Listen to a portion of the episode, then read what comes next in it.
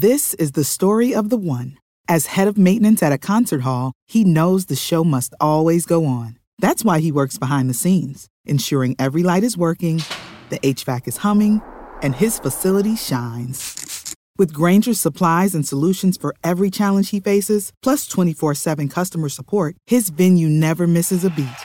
Call quickgranger.com or just stop by. Granger, for the ones who get it done. When you need mealtime inspiration, it's worth shopping Kroger, where you'll find over 30,000 mouthwatering choices that excite your inner foodie. And no matter what tasty choice you make, you'll enjoy our everyday low prices, plus extra ways to save, like digital coupons worth over $600 each week. You can also save up to $1 off per gallon at the pump with fuel points. More savings and more inspiring flavors make shopping Kroger worth it every time. Kroger, fresh for everyone. Fuel restrictions apply.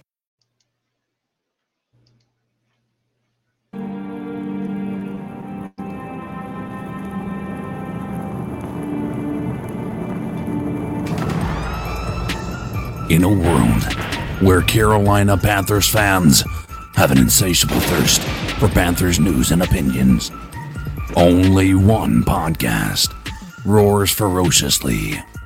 It's the C3 Panthers Podcast. Yo, what's the deal, Panther fans? It's your boy Tony Dunn, aka the Professor. It's the C3 Panthers podcast brought to you by CarolinaCatChronicles.com, where every Tuesday night we chop up the latest Panthers news and opinion. It is the longest running Panthers podcast out there. So go ahead, subscribe to the show, be a part of it, get in the chat room, call in at 252 228 5098. Tonight's show Panthers short on Kawann and long on finding a quarterback. The Panthers did their news dump on Tuesday. Things are back to normal, as CK reminded me. And uh, we have parted ways with a veteran. The podcast expected this coming. The writers will tell you there's no story here, but we're going to report it. And guess what? We're going to talk about it.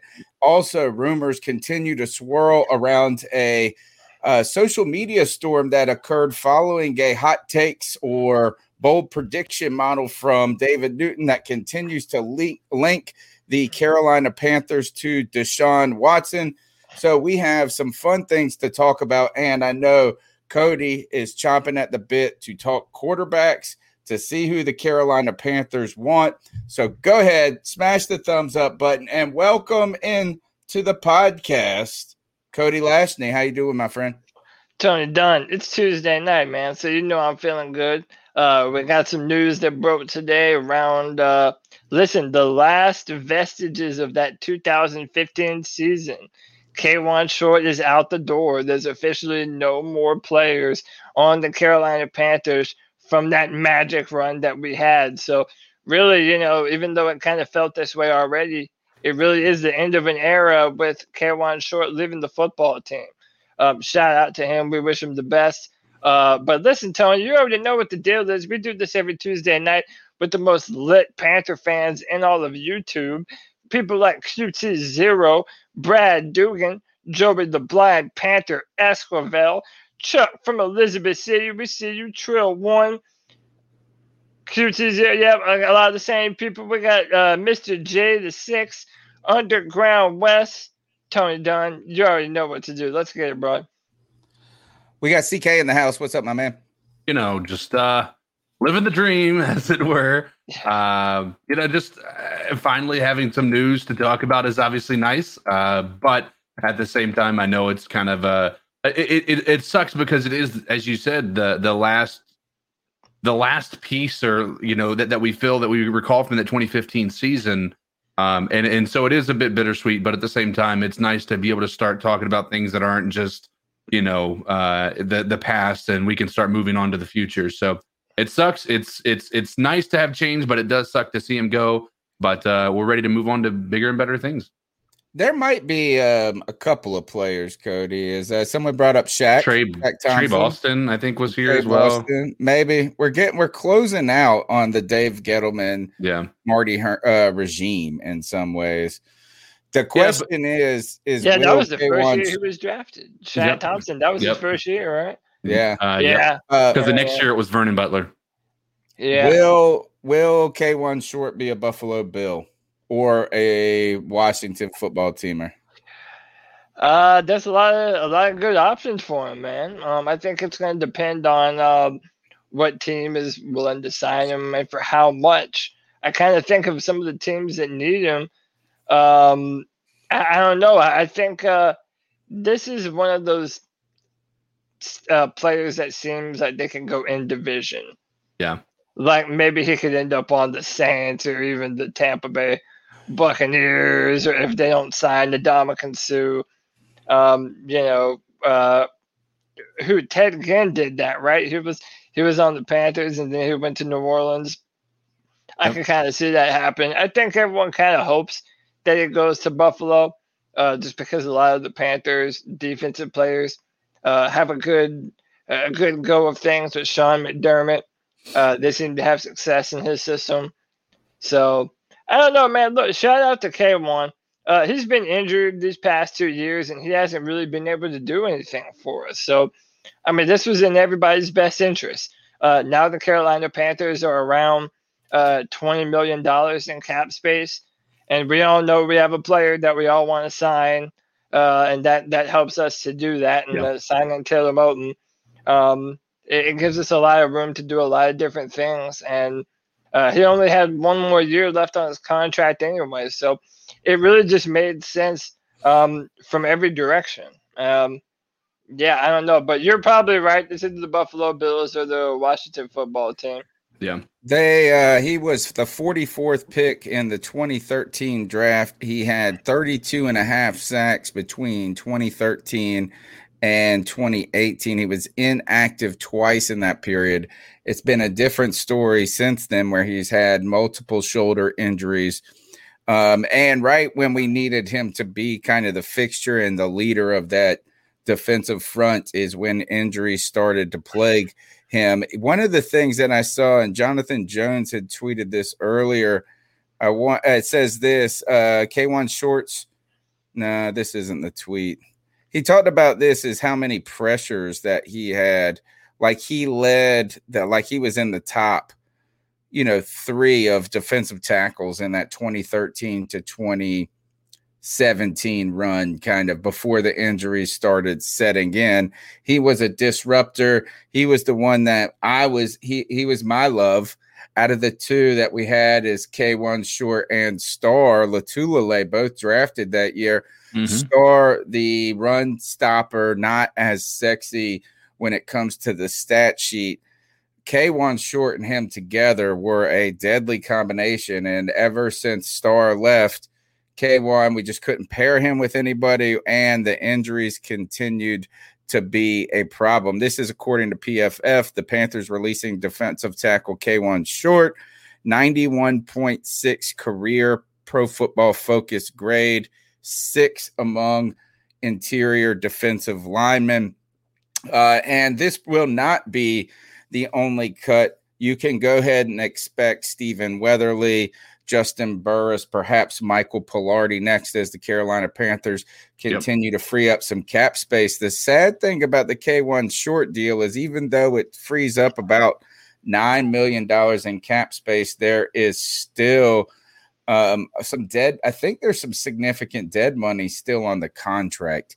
So the Panthers, I'll look those numbers up as we continue to talk, but – uh, the Panthers are continue to be one of the world's best at paying people to not play football. And uh, hopefully, some of that money is going to come off the books this year for guys like Luke Kuechly and uh, Matt Kalil, the one that really sticks in my craw. Yeah, we just stopped paying for Matt Kalil. What yeah, dude, that's that that's that's that Marty Hurney magic, man when everybody was defending him, this was the GM over, uh, you know, well, um, maybe not Matt Kalil because that was Dave Gettleman, but there have been yeah, a lot of contracts signed by signed by Marty Hurney that have yep. uh, put us in salary cap hell, man. So uh, hopefully our new GM can uh, learn from the the sins of our former general managers. I wanted to. Uh, did you guys see this headline that uh, Cam Newton? Wants to stop spending money on clothes.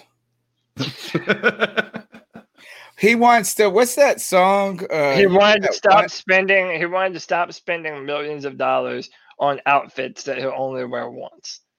What's that song? Uh, popping tags, popping collars, got 20 on it. Uh, and it's all about the guy going to basically the Goodwill and getting an outfit for the night. That is what Cam Newton says he's striving to do now.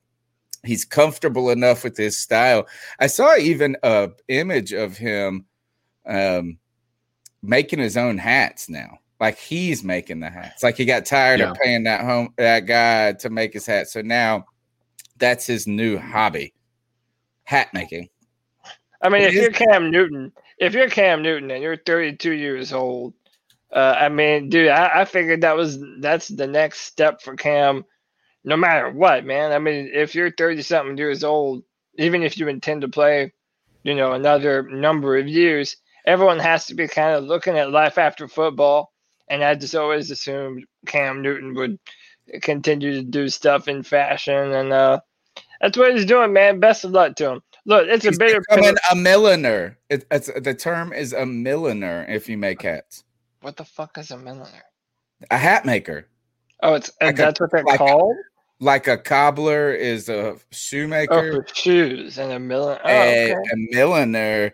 And the difference between a haberdasher and a milliner is that haberdasher is a person who sells small articles for sewing. A milliner is a manufacturer and designer of hats, aka Cam Newton. He, uh, some people are saying that money's getting tight now. Uh, rumors or where discussion continues to surround him if where he will land going forward.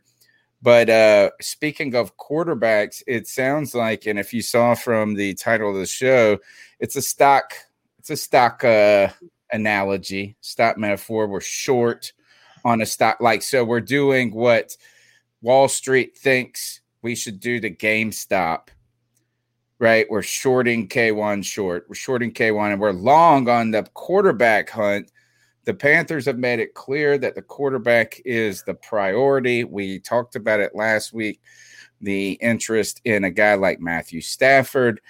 Um, now, I've heard some talks about not for the Carolina Panthers, but Marcus Mariota as an opportunity or potential Yeah. uh, quarterback. And then when you start to look at his contract, you're like, nope, you don't want to do with no Marcus Mariota contract. Um, and just like Kawann Short, Kawann Short, you know, a lot. I heard this. Somebody was saying, I'm sorry, I'm changing gears all over the place. I, I saw what someone talking about. They tweeted me. It was a funny tweet, and it said something to the effect of, and and wow, the Panthers release Da- um, Kawann Short. David Newton puts the finishing touches on his article on how to trade Kawann Short. The idea behind that is is that a lot of people had um i saw the guy a cat crave and this is not i'm not trying to knock on these guys. I mean they're trying to find things to write about and talk about at this time.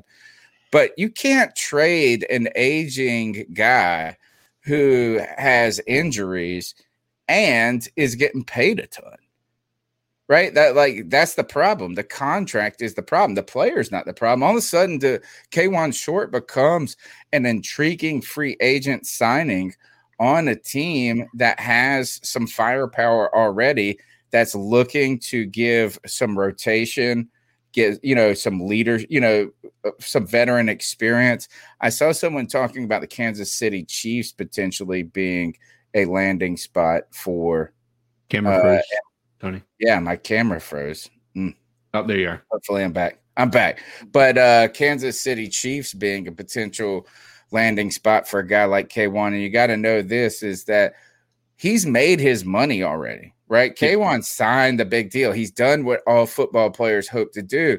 Right now, he's trying to sign a one year deal if he thinks he's got more gas in the tank and hopefully leverage that into like a two or three year deal after that. Or he's going to sign a two to three year, very team friendly, like two years, Chasing the championship. million dollars. Yeah.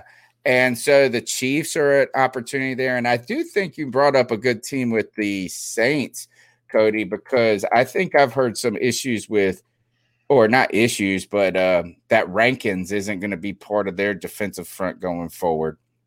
So Kawann Short, no longer Carolina Panther. Thank you for your service. And I'm very, uh, I was a big fan of Kawann, but now the discussion turns to the quarterback. And uh, today, a little social media misinformation firestorm started as people started catching um, David Newton discussing. I, I, guess he put out an article that said it was like bold takes. Or he was like in one of those uh, division articles where they get the guy from the NFC East, everybody, and yep. it's like, what's your bold prediction? And David Newton's was uh, that the Panthers trade two, two or three first and Christian McCaffrey for Deshaun Watson. But then people started trying to pick it up like it was an offer that was already made. So again, we circle back to David Newton at the heart of misreporting. And this probably this was not really on him. This is on social media just running yeah. amok, you know, but continued murmurs of Deshaun Watson. Are we out of the running? Because I've been listening to Texan podcast, bro, and a lot of them are talking a straight up switch almost for Russell Wilson. I don't think he's moving. I just want to say this: How dare anyone believe anything connected to David Newton? Like as soon as I saw David Newton, I was like, "Did we lose Tony?" I guess there he is. There he is. I'm trying to get my. I'm trying. to uh, keep going. Keep going. I'm just trying to get my. All right, man. I thought I didn't know what was happening, man. You took me by surprise. No, uh, shame on anyone for thinking that David Newton was connected to anything newsworthy, right? It, it doesn't matter that he was taken out of context. Uh, you know, anytime I see anything from David Newton, my mind just pushes it to the back and keeps it moving. I'm just going to be honest just, with you. He is not the one that's going to be breaking that type of news. We'll just put it out there. Yeah. Like he is not going to be the person telling us that first. And so and if he was the name attached of, to it, what kind of inside information do you all think David Newton has to fucking begin with? Like, he doesn't have anything. That guy, dude. I was re- uh, reading his article this morning, dude. It's not even written well. Like, nothing that he writes is even good. Yeah, it's just, uh, it's so stupid. But I mean, it's really kind of a non-story because, I, I mean, I don't think that we're going to be of interest to the Texans. If, if the Texans are going to have to trade Deshaun Watson. I think there's a number of other teams that offer them better return value in a trade and um, a, better pick as well. Yep. Um, and also, like, you know, think of all the quarterbacks that if they were to trade, they could try and get, right? They could either get Sam Darnold, Tua Tagovailoa, uh, you know, what, maybe like uh, I don't know who's ahead of us. Carson Wentz, like whatever. You would pick all of those dudes before you pick Teddy Bridgewater, and then a lot. Well, a lot of it was saying, you know, uh, trading our best player, Christian McCaffrey, for Deshaun Watson, and that is the dumbest shit in the world, bro. And we've had this conversation in regards to paying Christian, like a running back doesn't even account for a fifth of the value of a franchise quarterback, and they're not getting that in return from us in Bridgewater or McCaffrey. So I don't know, man. To me, it, it, you know, listen, I'm wearing my Clemson shirt right now. I'm a diehard Deshaun Watson fan. Uh, Clemson is on the map like it is today because of the groundwork that Deshaun built. I would love nothing more than for Deshaun to be a Panther but that just doesn't seem like that's even reasonable at this point. They're talking about and and correct me if I'm wrong on this, but they're talking about like we're holding our ground. He is going to be a Texan, and if he doesn't, we're we're gonna fine him. We're gonna go after a signing bonus. We're gonna do all of this. The Texans seem to be pretty uh, firm on the fact that they're gonna they're not letting him go. Um, but that does beg the question: if it was a straight up trade, no extra, no picks, nothing else for Wilson and Watson. Did the Seahawks not win that? Oh no, they yeah. totally would, and they would, and it wouldn't just be totally straight up. Um, yeah. and, and the question is, where would the picks come from? But I was listening to the Texans podcast, and they were, or one of these Texans podcasts, and what they were suggesting is this: is Deshaun Watson is upset, is unhappy he's a great player, and yes, he is the younger, potent. He's the young version of the unicorn every team is looking for. But Russell Wilson, who is kind of like a what they described as a fine wine, getting better with age. And I don't know if that, but Russell Wilson went on this publicity tour and really at the Super Bowl made a comment that said he was tired of getting hit. Now he was watching Patrick Mahomes get just mollywomped the whole time, right? And they were sitting right beside Roger Goodell. But Russell Wilson called out his own organization for the lack of, I guess, focus maybe mm-hmm. on it uh, on that part. But as you watch, I heard Dan Patrick talking about this. As you watch a team like you w- look at Tom Brady go to another organization, court players to come play with him. Russell Wilson kind of has that that not only the ability but potentially the star the power to attract guys to an organization. The other thing that they were also mentioning was is that the Texans are trying to rebuild this culture and somehow it's around conservative Christianity, maybe like to their owner. And they were like, Hey, look, is if you're gonna go to a place, we got Russell over here, the evangelical, he would be a good Yeah, fit. he's like the chosen one, dude. His yeah. yeah, his whole life is anointed by God. Oh but well, I tell you one thing. For a long time, it was, and it's probably still is. Is that if you see his what is he married to Sierra or something like that? Ciara. Yeah. Um, but there was a long time where I viewed Russell Wilson like I saw um, Patrick Mahomes playing the Super Bowl, and that is throw up a prayer like it's like nope. That's getting picked, and it would be like a touchdown.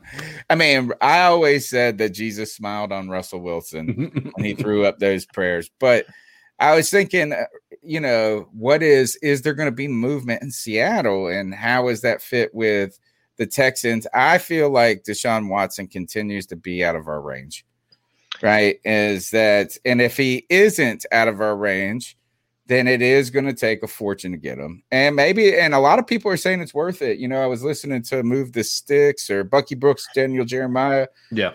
And this was right after the Super Bowl, Cody. And they might as well have been listening to the C3 Panthers podcast because they were just echoing you. It all starts with the quarterback and it's all worth it. They basically said, like, whatever it's cost, it's ultimately worth it. Now, is Deshaun Watson the guy? Just, you know, we we continue to get link the name, but I think that's just us wanting us to be associated with Deshaun Watson yep. Potentially. Well, but it's also it's also Deshaun Watson last year on a dumpster fire Texans football team put up numbers that were comparable to Cam Newton's MVP season. I mean, if you don't believe me, look it up. He had the most throwing yards uh, in the NFL last season, 33 touchdowns, under 10 interceptions. Like Deshaun Watson is a next level baller. And we've had this discussion on the podcast before. You know, I I think if Deshaun Watson goes to the Kansas City Chiefs, I think he's every bit as successful as Patrick Mahomes is right now, and I firmly believe that. I stand by that. So, uh, yeah, and yeah, I do echo the same sentiment as uh, uh, Bucky Brooks and Daniel Jeremiah. Man, like, dude, it, you know, I keep seeing a, a, you know a first round this year, a first round next year, maybe one after that. But dude, I'm telling you, that time goes by so fast, man. So fast. Yeah, and Watson's Watson's so young, right? As, again, right. I've uh, I've always I've said on this show that I would feel more comfortable trading that farm away for Deshaun Watson than I would for a pick that could could be right, right. is like yeah man and i i'm i'm gonna believe you on all your evaluations about what the stealing is but until those guys actually do it it's still just potential. Yeah. Watson is and he's young. That's the thing is 25 26 years old he's hitting his prime right now. And you think about this is mm. Kawann shorts getting released and he's an old he's an old man now 32 or something like that? He's only, one, so uh, Deshaun's only one year, uh, one or two years older than Joe Burrow, uh, and that in three more years he'll only be twenty seven years old. Like, dude, that's you know, the that the the prospect of having Deshaun for the next 10 or 15 years would, would be worth it. But I think what we have to ask right now is what's more reasonable for us. And we're going to talk about the quarterbacks in a little bit. I put out a poll, which, by the way, you can still vote on. I just retweeted it. Over 400 people have voted in this poll. Um, so we're going to talk about the quarterbacks. But what is more uh, likely that the Panthers are going to go all in and try and put all the cards on the table for Deshaun Watson? Or are they going to try and uh, procure some kind of trade up the draft uh, even before draft night, similar to how the um, the Philadelphia Eagles and the at the time St. Louis Rams did when they moved up for Jared Goff and Carson Wentz. Which one's more likely for us? So that's my question. Are you talking about which one's more likely for us to try to accomplish, or which one's more likely for us to succeed in doing? Well, I mean, well, from from a from a general manager perspective, from a David Tepper perspective, just yeah. from the front office, like what think what what's more option- worth it to do right now? option one is Watson. I think with with no hesitation. I mean, if they didn't want to go after, if they wanted to, if they wanted to go after a rookie, right? If that was the goal, they wouldn't have made the offer for Stafford, right? I think that they're all in on a veteran that they know is going to lead them, um, and and the reality is the only quarterback that for sure is, and and we've seen this on you know everybody talking about this. The only one that for sure is NFL 100% starter ready to take a team to the next level is Trevor Lawrence. The other ones are capable of it, and they very well can prove to do that. But the only one that anybody has had any confidence in doing that is Trevor Lawrence, and we're out of the equation for that. That's not even going to happen. So I think I think what would be more uh, what would be priority would be for them to trade the farm and get Watson. What's likely to happen is us to trade the farm and get the number three pick from Miami and then do something different. we got to work through the draft. The answer to the quarterback position is in the draft, and not because of the players, but because of the contracts on the Yes. Carolina Panthers right now. Is that ultimately you can eh, here is there is no going and getting a quarterback that has money, a big time deal like a Watson or this and that, without the financial penalty that comes along with Teddy Yeah. Bridgewater. And Teddy Bridgewater will be making $20 million whether he's on the team or not next year. So we are primed and we are ready to take a rookie quarterback on a rookie deal and not have to rush him from day one, but also not have to say, oh, we're going to hide him behind Teddy Bridgewater. Yeah. But the opportunity to put him in in a confident a spot where you can succeed. Maybe the offensive line's getting a little bit better uh, after a couple of games. Maybe you see um, a team that you feel like he would match up well against whoever this rookie guy is. The answer is not a veteran guy because we have we've swung at the veteran guy like Teddy Bridgewater swinging at us off at a baseball. embarrassing, embarrassing, embarrassing. Yeah. But th- th- I mean, okay, let, let me pose this to you: Is it or there's no quarterback, or there's no, and, and the other end, there is one other alternative. The other, uh, there, well, maybe there's two alternatives. Maybe you continue to try to pluck a quarterback in the second or third round that you hope in a year or Yeah. two um, could be a guy that you got to steal, kind of uh, Russell Wilson esque type moment. Or you say this is that, hey, look, we got to pay Teddy. Let's just run this back. Let's get some offensive linemen. Let's uh, fit you know we're going to be five in 11 anyway. And uh, then we'll get our quarterback next year. Like those are the options. Those are the options. Rookie quarterback now a a dumpster dive quarterback in the mid rounds or a postponement in team building because you don't have the guy right now I mean, I, I, I find it problematic that we're so everyone knows how thirsty we are to move up. Yeah, I agree. Everyone knows that we were gonna be all in on Matthew Stafford. Um, you know, now eh, whoever we call to make a deal, they know that we're desperate. So they're going to be like, mm, well, what else can you throw in to sweeten this deal? Because listen, like, uh, uh, you know, David Tepper wants to win a Super Bowl. Yeah. David Tepper did not spend $2.5 billion on an NFL team to uh, come and be a mediocre franchise. Like David Tepper is trying to build the Pittsburgh Steelers of the Southeast in black and blue instead of black and yellow. And uh, I, I think now, um, which again, I still blame him for not uh, taking care of this properly when he had the chance to. Um, but he knows now that you have to have a franchise quarterback, and he had to find that out the hard way.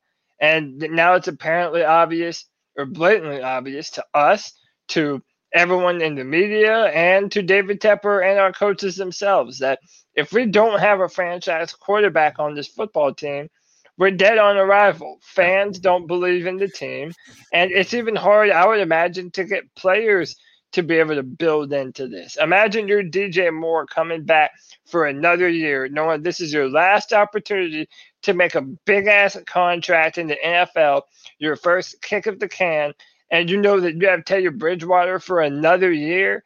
It's like, damn, dude, that has to be crushing. I know we all have different opinions about Curtis Samuel, but like, what would be more likely if you had a Deshaun Watson? What is more likely for Curtis Samuel to want to sign a more team friendly deal? Is it that he's going to be playing for a guy like Deshaun Watson or a guy who's like Teddy Bridgewater? I True. mean, like True. if you look at it from even that perspective, the guys that we want to stay here, it's going to be hard for them to want to stay here. Yeah. I mean, the only team friendly deal people are going to want to sign with Teddy Bridgewater around is going to count on Teddy Bridgewater coughing up some of his coin. Yeah, he's gonna have to cough up the minivan and the parking space. Lynn uh, says this, and I think this overlaps with your point uh, nicely, Cody. Is I think Tepper is impatient and expecting big improvements despite of what about what he said about taking his time. And I think this is I think uh, one thing is is that Tepper's patience has run out. Yeah, I would agree. And it's like is like, hey, I tried to stick with Ron. I tried to stick with Marty. Uh, you guys told me that we're gonna build this thing slowly. And then I looked at the C3 podcast and they were right all along saying Teddy Bridgewater was a bum and this wasn't gonna work right? Well, I mean, so I don't. It's like almost not even an impatience. It is an impatience, but it's just a lack of. There's no lack of time now. Let me ask you: What is the quickest way to change a billionaire's mind? Cost him mm. money. Yep. And when you have a when you are an owner of a franchise that hasn't had a winning season since you start you took over, you're you're basically right there. You're gonna you're gonna lose you're gonna lose sales. I mean, we're already in the midst of a bad uh, you know, a, a down revenue year because of the coronavirus. I mean, you add everything else into that. I mean, listen, if I'm if I'm David Tepper, I don't care what I said or how patient I want to be.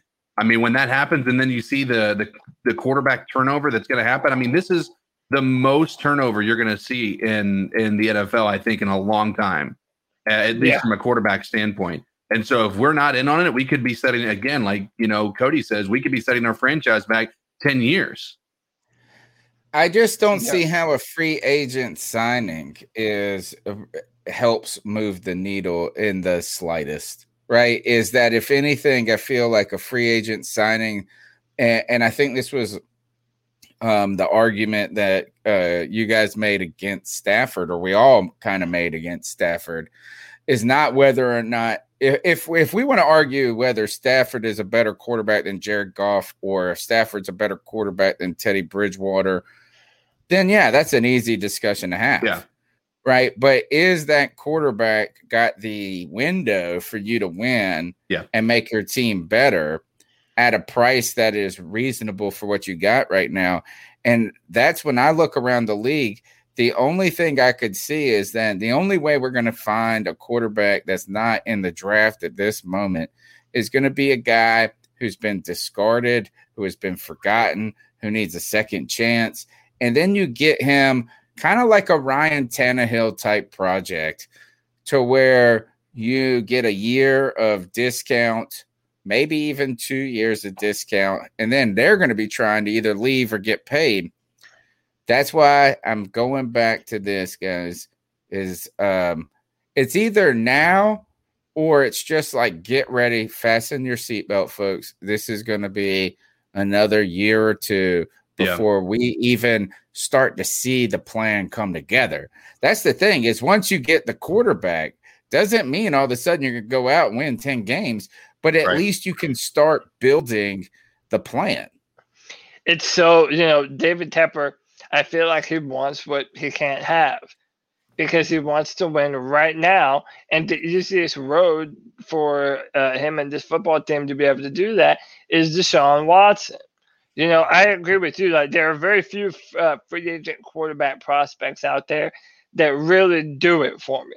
Like, there's really only two names that I'd be happy with the Panthers signing, and that's Deshaun Watson and Russell Wilson. I really don't think we have a good shot at either of them. Yeah. But the reason why I know David Tepper probably does prefer an established quarterback over a draft quarterback is because the the point that you all just made. Imagine, you know, Curtis Samuel, uh, you know, wanting to stay here and taking a pay cut to come and have Deshaun play with him.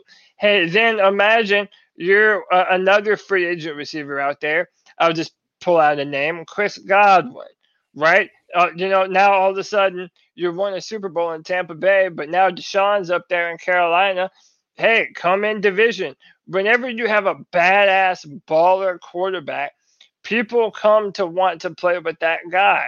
And if we're able to manage our cap space accordingly and and, and you know uh, get some dollars off the book and make some money to sign some players to build a football team and draft well, like Deshaun Watson is the the best answer that David Tepper could give to the fan base right now, especially after we've been spurned with the whole Cam Newton situation and how they let him go. Like that would immediately ingratiate him to all the fans that are still pissed off about how they did Cam and and even who they replaced him with in Teddy fucking Midwater. So it's not gonna happen though. Is Deshaun Watson is not coming to Carolina.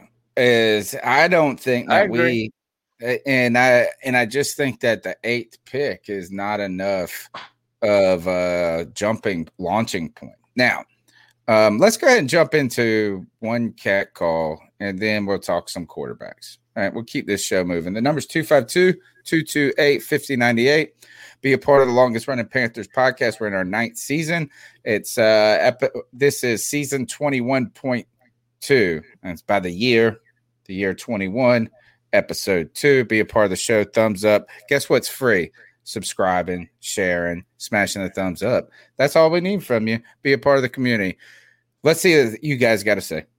What are your thoughts on catcalling? Yeah, it's pretty. You shouldn't do that to somebody. And how did that make you feel? Uh, very uncomfortable. So, how do you think catcalling makes the person feel? It feels good, like. Who's that cat sitting in the back corner with his face buried in his nose? Who's that kid that can use one?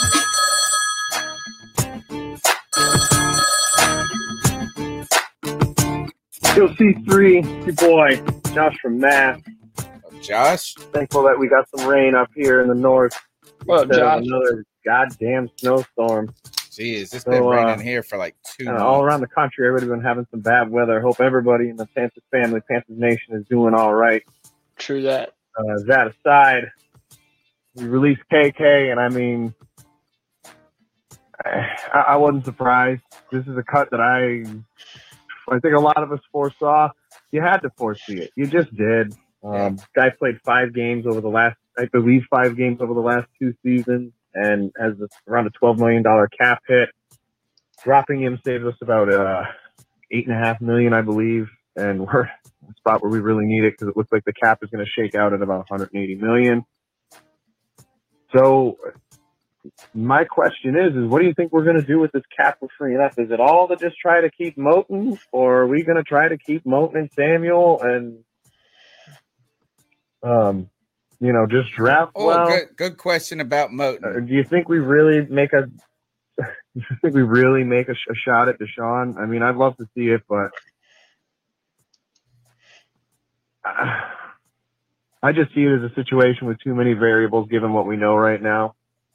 Um, you know, if we could distance ourselves from Teddy, or if there was a team willing to give us maybe a pair of third rounders um, for him. You know, one this year, one next year, or I don't think any team's got two I would rounders take this a year. But bag what, of whatever. Doritos and Um, I- a I don't seventh rounder for Teddy. Really being justifiable if we give up tons of capital because we've got so Hell, much just meat, give me the bag of. Doritos. Um, Yeah, Have it at we're gonna have to get weeks. offensive line talent somewhere in this draft. We've they could be half got eaten. so you know, you, I think you can get away with giving up one and two, but I don't know about giving up one, two, and three. Um, I'll take the Food Lion brand Doritos. I, I think we're far more likely to move up in the draft on draft night and try to get to number three, maybe even number two, uh, depending on what's what's going on there. Um, you know, whether the Jets are really looking to to take a quarterback or whether there's other positions they're looking to solidify and they're just looking for for draft capital. Um, you know, I could see that being a, a team that kind of goes either way. So, uh, Like you know, your thoughts on those uh, situations, and uh, hope to catch you all later in the chat. All right, Josh, Have a good man, one. you're the man, man. We appreciate it. Uh, I know you're avoiding the snow out there. Uh, He brought up the good thing. The you know what's fu- uh, actually a good thing right now is that people in Louisiana are getting snow. Ha! I hope you ruin your avocado farms or whatever. I hope everybody is. I have fr- uh, family that lives in New Orleans. Um, they're not accustomed to it. You know, New Orleans has Yeah. one of the highest homeless populations because they can sleep outside in the winter generally. Um, so snow there is abnormal, but he did bring up the good point of Taylor Moton. Lynn in the chat says tag Taylor Moton, and that is where the news that I have been hearing the Panthers are trending more and more. We have not heard talks about them in talks. Now, I don't know what that means. Like, do you ever hear about people in negotiations or you just hear that they negotiated? But right now, Taylor Moton on the franchise tag seems the way to go is the way that the Panthers are moving. I'm upset by this in some ways, is that I think this is a can kick down the road.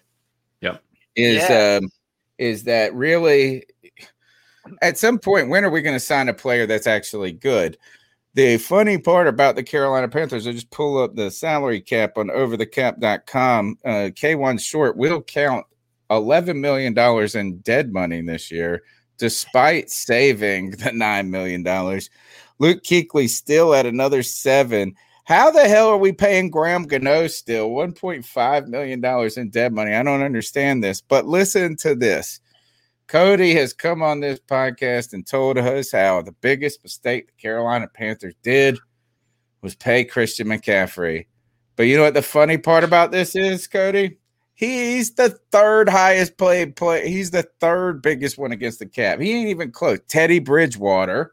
Any guess on who the number two against the cap on the current Carolina Panthers team is? Um, against the cap. Uh, yeah, like who's Hold on, I, I, I want to guess this because I, I know I'm just not missing it. Um, Matt, it's not no. Uh, it's Do you not want a hint? No more. you want a hint? defense or offense? no, Defense. uh, yeah, it's Shaq Thompson. Yes, it's Shaq Thompson. Now Yeah, think yeah. about this. Our largest cap hits right now, or just salaries, Teddy Bridgewater, Shaq Thompson, Christian McCaffrey, Robbie Anderson. All players that are vastly overpaid. Robbie's Robbie is right. It- look, actually, these guys are getting though. Christian McCaffrey and Robbie Anderson are getting paid what they deserve. Robbie, no, pff, dude, whatever. $12 man. million dollars. Robbie's- $12 million. Robbie's No. whatever. No, let's Robbie go pick another. whatever. No, you could go here. We'll go. That's fine. Is that, like you don't gotta love them, but what I'm just saying is we could get some other receiver for like nine million dollars who's not even in the same class. So twelve million dollars for a receiver who put up a thousand yards is not insane. Uh, twelve million dollars for Christian McCaffrey, not insane if you think of it just in the vacuum. What is insane is that both of those players contribute more to this team. I won't say more, that's wrong. But Shaq Thompson, like, why is a middle linebacker? If you want to talk about positional value, He's not even a middle linebacker. Yeah, he's not even a middle. He's not So- even middle. so this is why I I guess maybe this is why I'm less you know, I'm not not ready to jump on too board on board on dumping on Robbie Anderson. It's only one year left on the deal. We could cut him right now and save uh, eight million dollars if we wanted to. Um, but Christian McCaffrey again, you know what? Elite player. What I'm learning though is this: think about this list. Here are our top cap liabilities. Yeah. Teddy Bridgewater, Shaq Thompson, Christian McCaffrey, Robbie Anderson. Finally, we're at Matt Paradis. Then we go Stephen Weatherly, Tre Boston, Derrick Brown, Juston Burris, Brian Burns. So this is where I'm going, circling back to the Taylor Moton conversation and why I don't think the franchise tag is the appropriate way to handle this is that if we really were playing it by the numbers like you want to do, Cody, of what positional values are, we're paying all the wrong positions, period. Yes, it's roster mismanagement. We're, It's we're- okay if we're- it's one or if if all right, so we can argue over Christian McCaffrey, right? But we're talking about all the, the first five positions where it's not right. It's not right. Why don't we have this tells us there's been zero investment at offensive linemen. There's been zero investment really at defensive end as well. And Well, you know we're- that investment is a true monetary investment, is what I'm saying. we're also overpaying players at positions that you shouldn't pay a lot of money for. And I don't care if I have to be the Debbie Downer that keeps on ringing this bell. Christian McCaffrey is overpaid. This is nothing against him as a man or as a player. He is overpaid. If you look at the Super Bowl winners of the last 10 years, you will be hard pressed to find a team that has paid their running back more than $2 million.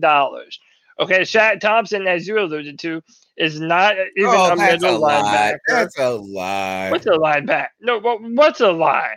Do I over need to show you more dollars? Yeah, let's. look- yeah, dude, look what teams list. paid their line? Uh, their let's running talk about guys uh, at the, uh, Gurley for the Rams. Are you talking about one that Super Bowl or went to the Super Bowl? Won the Super Bowl. Well, Super Bowl. uh, That's the only thing that matters is winning the Super Bowl. If you made it there, uh, it, it- it doesn't matter if you had a high a high paid running back.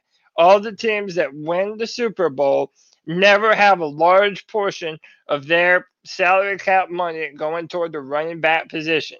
They also What don't about have most beast of that. mode?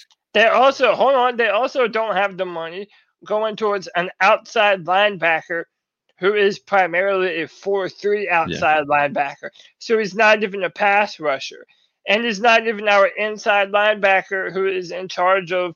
I wouldn't even- uh, you know, I wouldn't even put him as the leader.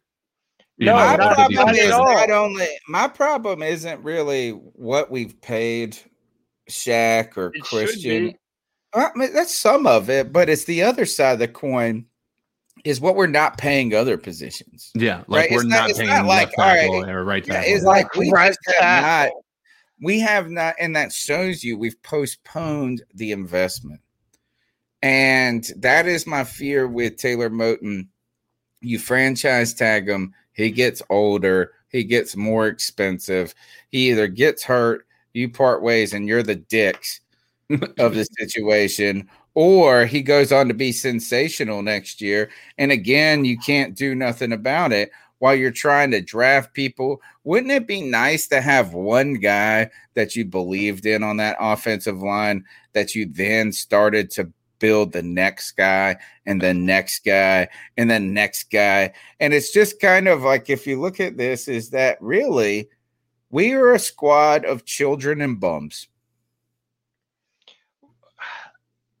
Well, yeah. Well, not Tell not me who's bums. not a child and who isn't a bum. McCaffrey's not a bum, and Shaq Thompson, I wouldn't say is a But he's bum. They- okay. uh, Yeah, he's not a bum. I'm going to say he's this: a is I'm, I'm. I'm overpaid. His okay. Yeah, he's over. Yeah, that's the fine. But he was amount. also we put we put a lot in on Shaq without him showing out. Yeah. It's not even. I mean, it is that he's overpaid, but here is that why do we pay him so much? This again, we paid Teddy Bridgewater a bunch of fucking money. He didn't show us shit. We have We not pay- had have had good decision makers paying people.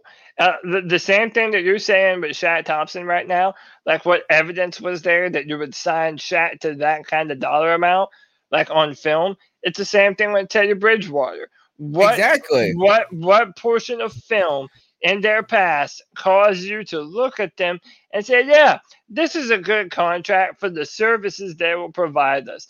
It is bad roster management, and it hurts us now. It hurts us now because we have money going toward players that are overpaid, and you know, uh, dude, winning that Washington game. I know I harp on this, but man, that was a bad win for a team who was desperately trying to get their quarterback. And David Tepper has to take a lot of the blame for this because one of the things I was saying, and Tony can vouch uh, vouch for me on this, I was saying rip the band-aid off. Right after you came in, after you gave Ron Rivera a chance, the next year you should have ripped the band-aid off with him. You should have ripped the band-aid off with Mario Hurney as well. And then you probably wouldn't be in this situation right now. To bring it all back to Taylor Moton, and listen, I know you guys might disagree with me, but I believe that Taylor Moton is a better player and provides more value to the Carolina Panthers than Teddy Bridgewater, Christian McCaffrey, and Shaq Thompson combined. Well, I that is how as far as important to a Christian player like Taylor Moton is. I We need do think this is that uh, Lynn says. So, what are we talking about doing then? What do you do if do you let him walk? Do you no? You don't. You don't even franchise him. You extend him. Just pay him. And she then says, "Is what at what amount?" I'm at the point right now is that I'm not going to let two or three million dollars a year on the salary cap let this big dog walk out of town. Yeah, and why do I will- it? I will cut, and that's what I've been. Tr- I, that and that has been a lot of my argument against you about Christian McCaffrey, though, is that if you are trying to say, "Oh, is it two million dollars too much?" You know what? I'll find a way to save two million dollars to get the thing I want. Or that sounds a lot, like you know what I'm saying. But you know, you can if you really want a new shiny webcam or something like this, and you have a limited budget. What you just do is you find ways to not eat out. You find ways to cut in other areas because you want to spend you want to spend that money here. So what i'm saying here is this is i want to invest in our inf- offensive line. I want to invest in taylor moton and if that causes us to say you know what we're going to allocate a little bit more to him than we truly want to you know five million dollars over five years then so be it. Stephen Weatherly, see you later.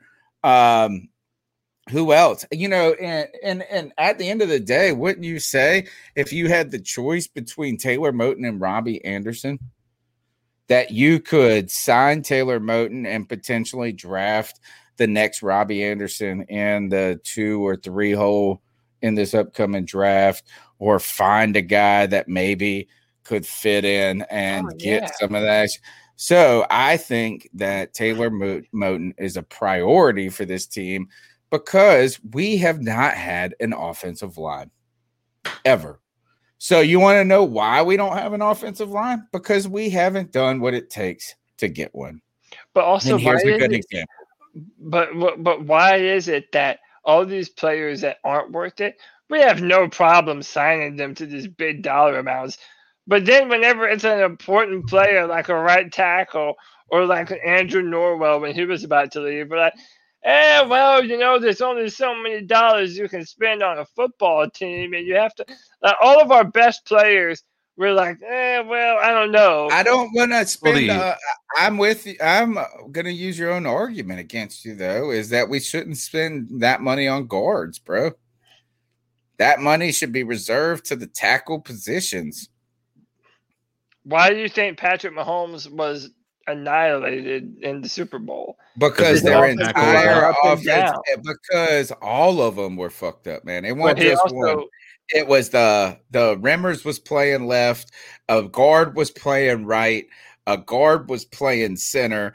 It was like nothing. There wasn't even one player, I don't even think, on the squad that had played that position all year long. he So had no am I saying guards are unimportant? No, but are they more? Are you more able to find alternatives for them. Again, this is like back to your dollar cost averaging assessment. So Taylor Moton is on the clock for us. I think we got to go ahead and expect that Juston Burris and Mhm. Stephen Weatherly, another eight, that's nine million dollars you can put uh, on this cap Yeah. to get somebody. I think that those guys uh, have to have their phones on uh, silent right now, airplane mode. But then if we cut them, you know, who do we have behind them? How Stephen important? Weatherly? How One important? is you can get um, league minimum dudes, right? How so first of all, I would say is this is who uh, how yeah how important is Juston Burris to this Carolina Panthers? uh, uh, I mean, he made some. Tell me. uh, he made he made some splash plays, but not do, do any of us see him as a starter, as like a, a, a future part of our plans moving forward? No, he's a good I know. Stephen dude. Weatherly's And that's got to go, bro. Stephen Weatherly saves us almost six million, and he played like eight minutes last year. And, And I like the guy. Like I like his goggles he plays with. He's super nerdy and smart. He's got this beautiful family. You thought he was going to be coming from Minnesota and finally getting his opportunity. Got like a a little finger injury. too. Done. he's a glass blower too. Did you know that? Uh, No, really? Yeah, me and my mom were watching uh, that glass blown show on on Netflix, and he was the special guest on uh, one of the shows. Yeah, he's So he likes to smoke weed then too. Probably so. But, you know, at that position though, we really don't need him. So we have Efe Obada coming back. Uh, we we know we just drafted uh, Yetur Gross-Matos. Um, have Christian Miller for five. yeah, cents. so Christian Miller opted out uh, last season because of COVID. He's a guy that I was really high on coming out of Alabama. Um, Marquis Haynes is getting paid one million dollars. That's it. Yeah, so we really have rotational guys at that position. I mean, we- we really don't. You know, I would say Juston Burris is more important right now than Stephen Weatherly, and I'm not. You know, that's not an endorsement of Burris. That's just Yeah, yeah. This just from a from a position standpoint, and and where our roster is strong. I don't disagree but- with that Yeah, statement at all. I don't dislike Burris, man, but at some point is that you have to recognize you're on a team that you're making more money than Brian Burns. Um, yeah. It's crazy and to and think not- about. yeah, I mean, it is insane. I mean, Brian Burns. This is the importance of rookie deals, but the I I don't know how we don't have any cap room. I don't get it. How do we not have any cap room when our best paid players are just Shaq Thompson, Teddy, and Christian? And It's Robert? gonna be a little while, like- man. The combination of Gettleman and Hurney, two completely inept idiots, ran us into the ground. And we're going to be dealing with it for a little while, and we're going to see how skillful our general manager is in navigating these types of situations.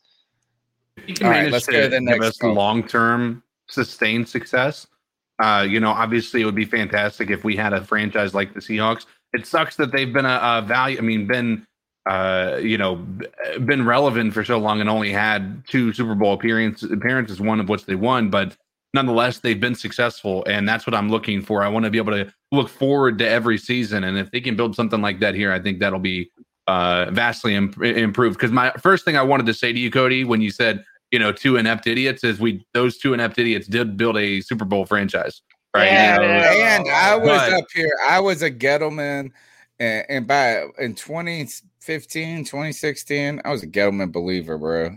yeah. I had the Gettleman for president in 2016 as my profile. So hindsight is 2020, but somebody brought this up as Joseph Broach said the reason we don't have an O line is because we drafted 20 DBs under Gettleman that didn't pan out. Half of them were under Gettleman and half of them were under Hurney. Uh, the list is long and unimpressive. Actually, one of them did pan out. He just panned out for New Evergreen? York. Yeah. His name was James Bradberry. All right, the number's 252 228 5098. We're about to get into this quarterback discussion. How do we fix it for the Carolina Panthers through the draft? We've talked about potentially the options of Deshaun Watson, but we're focused on a different solution that we think is probably the more prudent one. Who will the Carolina Panthers draft at quarterback if they do this year? Will they punt on it?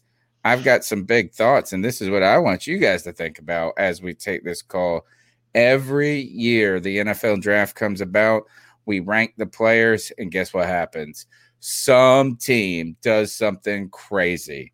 They go and get the uh, Clelin Ferrell guy at like the second pick or something. You're like, nobody saw that coming. No. So will Trey Lance be drafted at number two, leaving us with Justin Fields or Zach Wilson or something even wilder? You never know in the NFL draft. The number's 252 228 5098. Let's see what you guys got to say.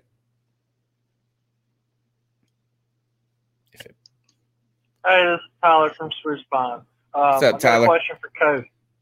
Oh, so, that's for you. Up, bro? Well, I'm gonna go take a leap then. So, you guys are really high on Trey Lance, um, and it, you guys seem to be getting higher on Trey Lance just about every single week. So, I guess my question is, how do you justify his extremely low completion percentage? Um, I get that completion percentage can be an inflated stat, but at the same time, against some bigger competition, uh, his completion percentage has been below 50%, and, and that's what worries me. That's why I also think that we're not going to draft um, Trey Lance, and I think more than likely you're going to see us draft Mac Jones. And I hate to say that, but well, with the coaching staff being so high on Mac Jones uh, during the Senior Bowl, and um, Matt Rhule getting a close look at him I, I really think the odds are pointing in the Mac Jones direction.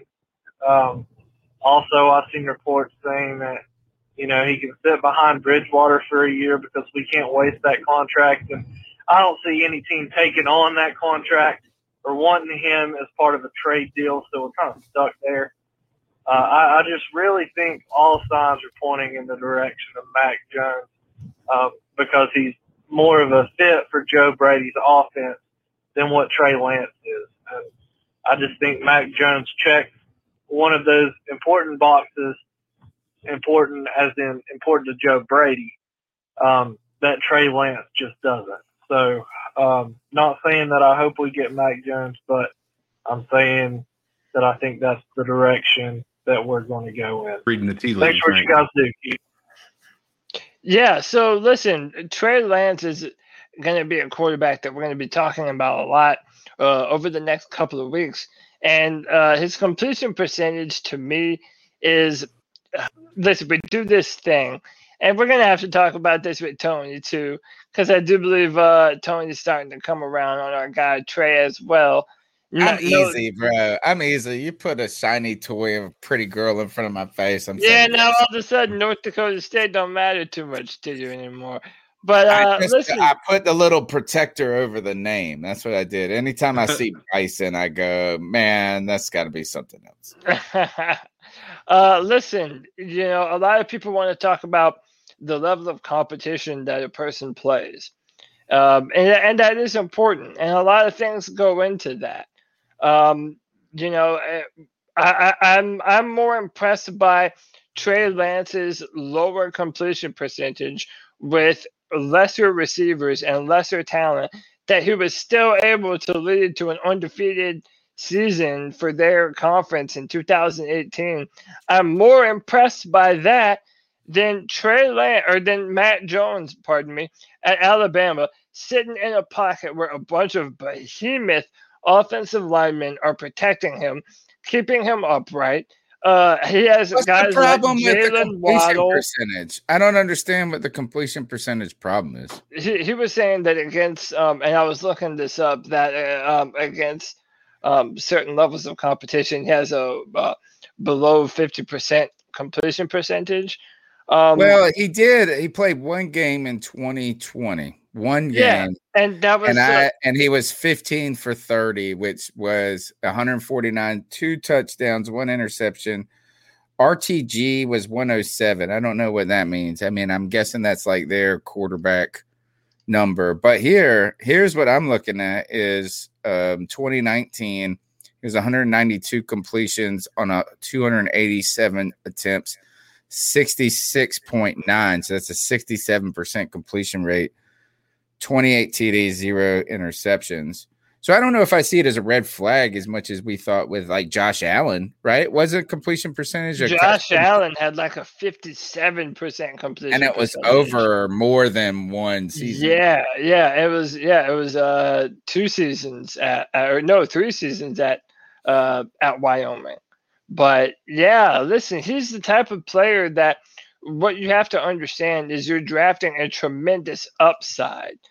Um, you- you're drafting a player that has all of the things that you look for in a quarterback the ability to run uh to, to be able to run rpo type type offenses um that really confuses defenses when i mean look i don't have to tell you guys i mean look at what cam newton Yeah. uh, did forever here in carolina uh but also the arm talent man and this is when i really start to um start to preach about not judging the helmet you're judging the player a tight window throw is a tight window throw. Uh, I mean, reading, you know, going through your progressions and trusting your protection, going from one to two to three, back to one, like being able to go through, do all the things that you have to do to be a franchise quarterback. He exhibits all of those traits in a way that Mac Jones doesn't. Now, one of the things that we don't know is how good they are on the board. So understanding, um, you know, the playbook and and, and learning on the fly. Uh, you know, there's a lot that Trey Lance has left to prove because he doesn't quite have the resume that these other quarterbacks do. Um, he doesn't have the rest the resume of Justin Fields, definitely of a Trevor Lawrence, and even uh, not as much film as Zach Wilson. So uh, when you look at what he was able to do in such a short amount of time, yeah, the the dude uh, has everything that you want.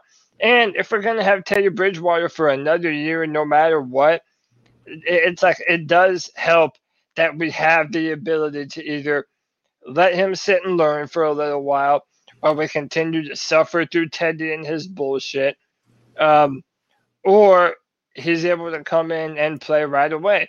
And whenever you do your research on the young man and listen to his interviews, he's an incredibly hard worker. He's been counted out his entire life. This is another guy that didn't get a bunch of Division One offers. Uh, a lot of teams passed on him. Uh, I forget the college that he wanted to attend, but they wouldn't even look at him. They wanted to play him as a receiver. Uh, here, hit full screen, Tony. Uh, so like even on on that play right there, man, to drop it in a bucket, there was not a lot of separation on that go route between the receiver and the defensive back. And Trey is able to just layer it right in front of him, drop it into the bucket, and let his receiver do the rest. Um, I mean, this kind of arm talent, like, look, that's a fucking 62 yard throw right there, man. Like, dude, that the he has all of the intangibles that you want from a quarterback. And look how tough. The man will put his shoulder down, bowl you over, and fight for the extra yardage. He's put together well, six foot four, 220 plus pounds. The guy represents a building block that doesn't come around very often. Well, that that begs the question because I think it's you know I know we're going to be talking about all these guys. Um, I think that Trey Lance would probably be in the category of people that has um has the He's potential to really old, by the way. the potential to really like skyrocket in value at the combine or really take a big dip. Like he seems like he could be one of those types of prospects where the combine does a lot as far as what his position will be um, in the draft. I know his film looks good, but because of those question marks around the talent, around what he's going to be able to do on the NFL side of things, do you would you agree? I mean, what what are some of the prospects that are most likely to be? Wh- I guess which which prospects is the combine most important for? Well, uh, you know, you first and foremost, you should value film over what you see at the combine. So, for example, Orlando Brown has been in the news recently wanting a trade. And Tony, I don't know if you remember this, but Orlando Brown uh, had a notoriously horrible combine. I mean, he, he yeah, he looked at- terrible. The problem with Even- Orlando even Brown is he press. just like looked fat and sl- like it didn't. It just he just Yeah. looked like a big gooey blah. and he didn't test and he didn't test uh he didn't put up a lot on the bench and you know offensive lineman is supposed to be just physical play strength at the point of attack um so when he only had like i want to say like 12 or 13 uh bench presses of 220 pounds like that's incredibly low for an offensive lineman Yeah. This the however throw right here. Oh goodness! yeah rolling to his right back across the field from the Look, opposite hash looking, looking people right. You're getting everybody moving. Boom. Yeah. Teddy Bridgewater on his I- best day would never be able to do some shit like that. Um, Nah, but I got reason, a lot to say about Trey Lance. So keep going. the reason I brought up Orlando Brown is because whenever you looked at his film from Oklahoma, you were always able to see, man, this dude is talented. Like this dude is a good tackle. He just didn't test well. Um, it's the same thing with Trey Lance. Like I see him as a very fast quarterback. I see the arm talent. Um, unless he just absolutely looked pathetic at his pro. And by the way, it's not even a combine this year. Like every college is going to have their own version of a pro day, kind of like what Trevor Lawrence. They're not going to do a real combine this year. No, everyone, uh, every college is going to have their own pro day, and they're going to do all of the things at their pro day. So, that sounds horrible. I mean, that's dude. That's uh, Guys, if you want to get me less interested in the combine, you know how to do it. Not have it. yeah, right. Um, Um, all right. So um, you put up a poll about Trey Lance or Justin Fields, right? In fact, it just closed nine thirty I'll- I'll- I'll- I'll pull it up. And when I'm in full screen, I can't see you guys. I need two monitors, bro. It's so bad. I um Dude, yeah, Just you 'cause can get, I mean, you can get a nice little hundred dollar monitor and it'd be perfectly fine. I know. All right. So, uh, is this able to show? Well, yeah, you're gonna have to take yours off, Tony. Okay. All right. Here, let me take these Mac Jones. I want to look at these highlights still. All right. Let's see what you got. Oh, I gotta add. Tell me- tell now, what- if yeah, we can me- make, here's my suggestion to StreamYard. We need dual authority here in the stream. I want Cody to be able and CK to be able to manipulate the stream, not just me. Um, So this is the poll that I put up on Twitter uh, with over 401 votes. This was the question that I asked to Panther Nation: uh, Who should the Carolina Panthers pick if both are on the board at eight? Trey Lance or Justin Fields? And uh, at 71.3% of the vote for the Ohio State Buckeye, Justin Fields. Uh, What'd you vote? Lance- um, I, I didn't even vote. I let everyone. I let How did you everyone not pick. vote? I'm I, I'm testing the temperature, man. Because right, I voted. like, I I see. Oh, I already know who you voted for. You already uh, you have a crush. And I Isn't it weird? It's weird. I tried to tell this girl I didn't like her.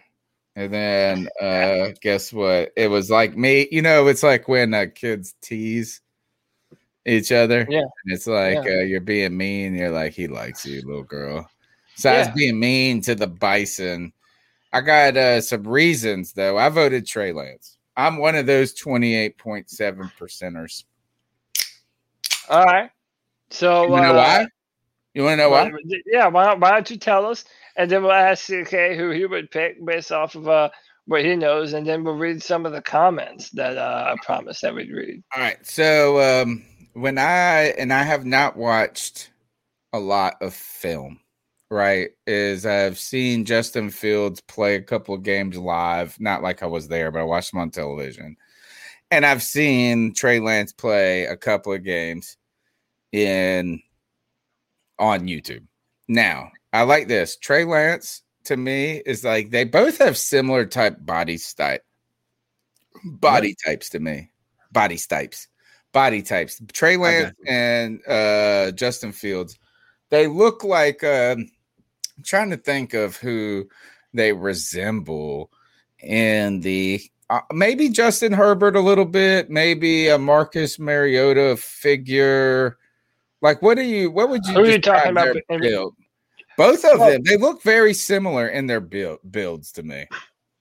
Kind Yeah, of but- tall, like could grow into a man body, but also athletic looking. They are both very athletic. They're both uh Trey Lance, but not 6'4". giant like Cam, right? Is like neither of them do you look at both of them I look at in this, and I would be maybe like a little bit of Lamarish, you know, is that like they can run, but you hoping they don't get No, no, no. I disagree. No, so uh, especially when you see that Trey Lance video when he puts his shoulder down, like yeah, okay, but Cam man, he's a big 6'5". boy. He's a yeah, but Trey Lance is not. Trey Lance is not thin.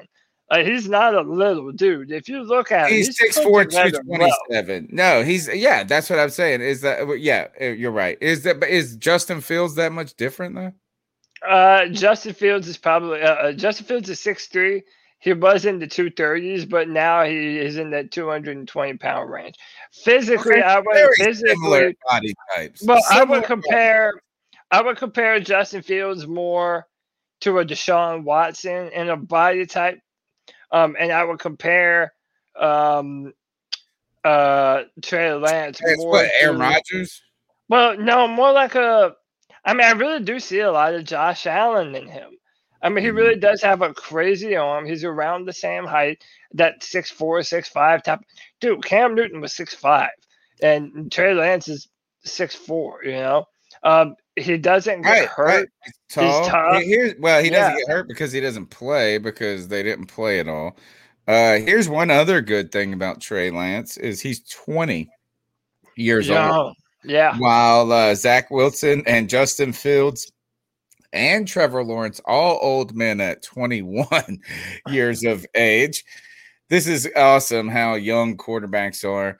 I looked at Trey Lance's, I guess, tape. That makes you sound like I'm a. I don't know nothing about this shit. All I know is this: is I got the regular eyeball test, and his footwork seems pretty legit.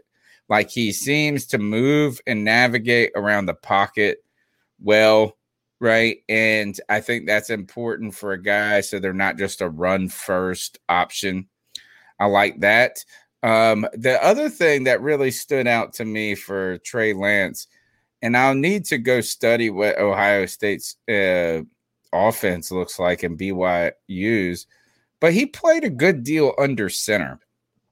And Yes. I like seeing this is I like Both of them did. those pro formations because really you see a a lot of quarterbacks slinging around the yard in college out of the shotgun but the that does not help the running game and it gives defenses a little bit of an advantage it feels like when you're only out of the shotgun so i like that i think that he is um i think he checks the boxes of potential I think he is more what could be. Justin Fields is a little bit more now. And Zach Wilson, out of those three, is like uh, kind of the safer. Uh, we're used to this type of quarterback a little bit more. Uh, I mean, No? I don't know. No, I would like. I would.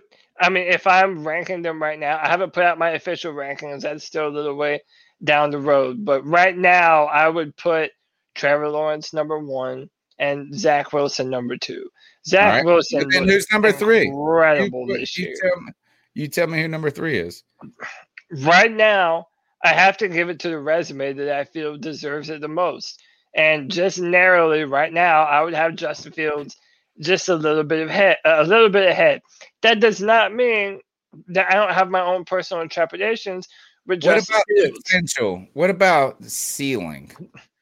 Well, Do you put him I ahead feel- because of his resume, what he's done, and the Power Five spirit that he's been in? Or do you look at Trey? Trey Lance could be the guy that scouts are saying this is the dude who makes me the genius. Um, and I think that there's more of a risk with Trey Lance, but I think that the upside is higher, maybe for him and Zach Wilson. And my buddies on uh, Play Like a Jet podcast, they put out a podcast and story yesterday or today about how Trey Lance actually fits the Jet scheme the best.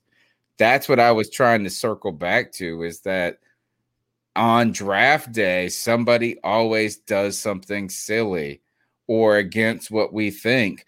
Maybe a Fields or a Lance goes above a Wilson or something like that. Maybe Lance falls to eight. These are questions that, or these are things that could happen. Yeah, they definitely could happen. Um, I would say that Justin Fields has a higher floor.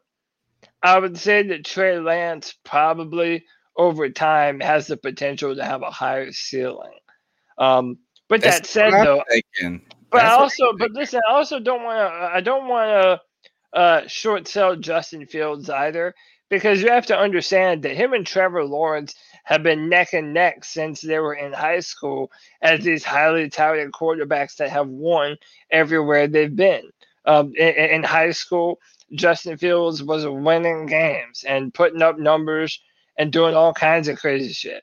He wasn't able to start at Georgia, but the minute that he takes the field at Ohio State, and yeah, they have a ton of talent, but so what? So does Alabama and Clemson and LSU Yeah. and all these other places. So the minute he stepped foot on the field for them, he was as advertised. He has a live arm. Uh, one of his uh, longest downfield throws was a 61 yard bomb uh, against my Clemson Tigers, no less. Uh, putting it right out in front of people. He is very mobile. I mean, his legs are a real weapon. He is incredibly nimble. He also has relations to Cam Newton. Uh, he's been at a lot of Cam Newton seven on seven competitions throughout the year. Uh, Cam Newton has been in videos telling all the college teams that they need to sign Justin Fields. Um, so they're kind of buddies and boys, and a lot of people, uh, I think, in Panther Nation kind of see that as passing the baton from Cam Newton to his protege in Justin Fields. I Uh, don't the- care about that one bit. That shouldn't. That's not influencing my perspective at all. Yeah, it doesn't, but you know, to some to some people, it does. You know, stuff like that does kind of matter, and they do have a similar play style and um, uh, how they throw the football. But as a runner, uh, you know, people try and compare them. But my my real problem with Justin Fields is even though he has never missed a game due to injury, he has been hurt a lot. I mean, he was hurt last year against Clemson in the semifinal. Uh, uh, one of our linebackers damn near broke his rib this year. Um, in high school, he had to have a surgery on his throwing hand on one of his fingers. So I'm always of the mindset that if you're hurt in high school and college, that probably doesn't get better as you move into the pros. Other than that, that's my only real trepidation with him. I think Justin Fields um, doesn't go through his reads um, sometimes uh, quite as well. Like he'll get stuck up on one receiver and then not come off of him fast enough. But it's not all the time, and it's just little moments uh, when the protection breaks down Yeah. and he can kind of get flustered. I've seen that happen to Trevor Lawrence too. Um, so again, I, I value his tape very high. Um, I just worry about his uh, his injury history. Uh, but CK, did you want to chime in on this before I uh, uh, read read some comments here? like I, I- think that you know what you've that that's the perfect example of what we talk about you know and and Trey Lance again is is at the at the height of of of the combine I think will be a big part of what motivates teams to either put him above certain you know uh certain prospects or not um you know I I, don't think you're going to see a tremendous amount of movement with these guys but I do think that you're right I think Trey Lance has the potential to be that guy that's you know taking you to a level. You know, I'm not going to sit here and say he's the potential to be Pat Mahomes, right? Nobody was has the potential to be Pat Mahomes until they're Pat Mahomes. Um, but you know, he, he does have a higher ceiling. eh, But there's also that fear of like if he fizzles out, we've just again now we're setting our our franchise back another five to ten years. Um, and whereas Fields is a is a safer bet. We know that he put him in a system that he can thrive in. He's going to do well. Um, so, but it, I'm in, I'm the same. I, last year, I said my concern for Tua was his injury history. I, you know, my same thing with Fields this year. Um, I voted for Fields just because I think the same thing, you know, just the volatility that it, it surrounds Trey Lance. We don't have enough um, evidence to show that he is, you know, NFL ready. But you know, w- I I think the combine can change a lot of our minds. Cody, you got a new fan. Lynn is a fan of yours and your analysis you bring. Can we can we also talk about? And I don't mean to take away from Lynn's comment there, but can we Lynn talk? knows We, I love her. We didn't we didn't talk about at all the the fact that Miami has made a commitment to Tua. How have they?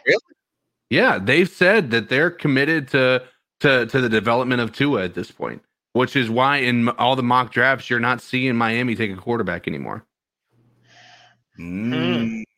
I also have seen um, some discussion too about the Atlanta Falcons having too many holes on their team to be able to devote their draft pick to a quarterback when they got one. Yeah.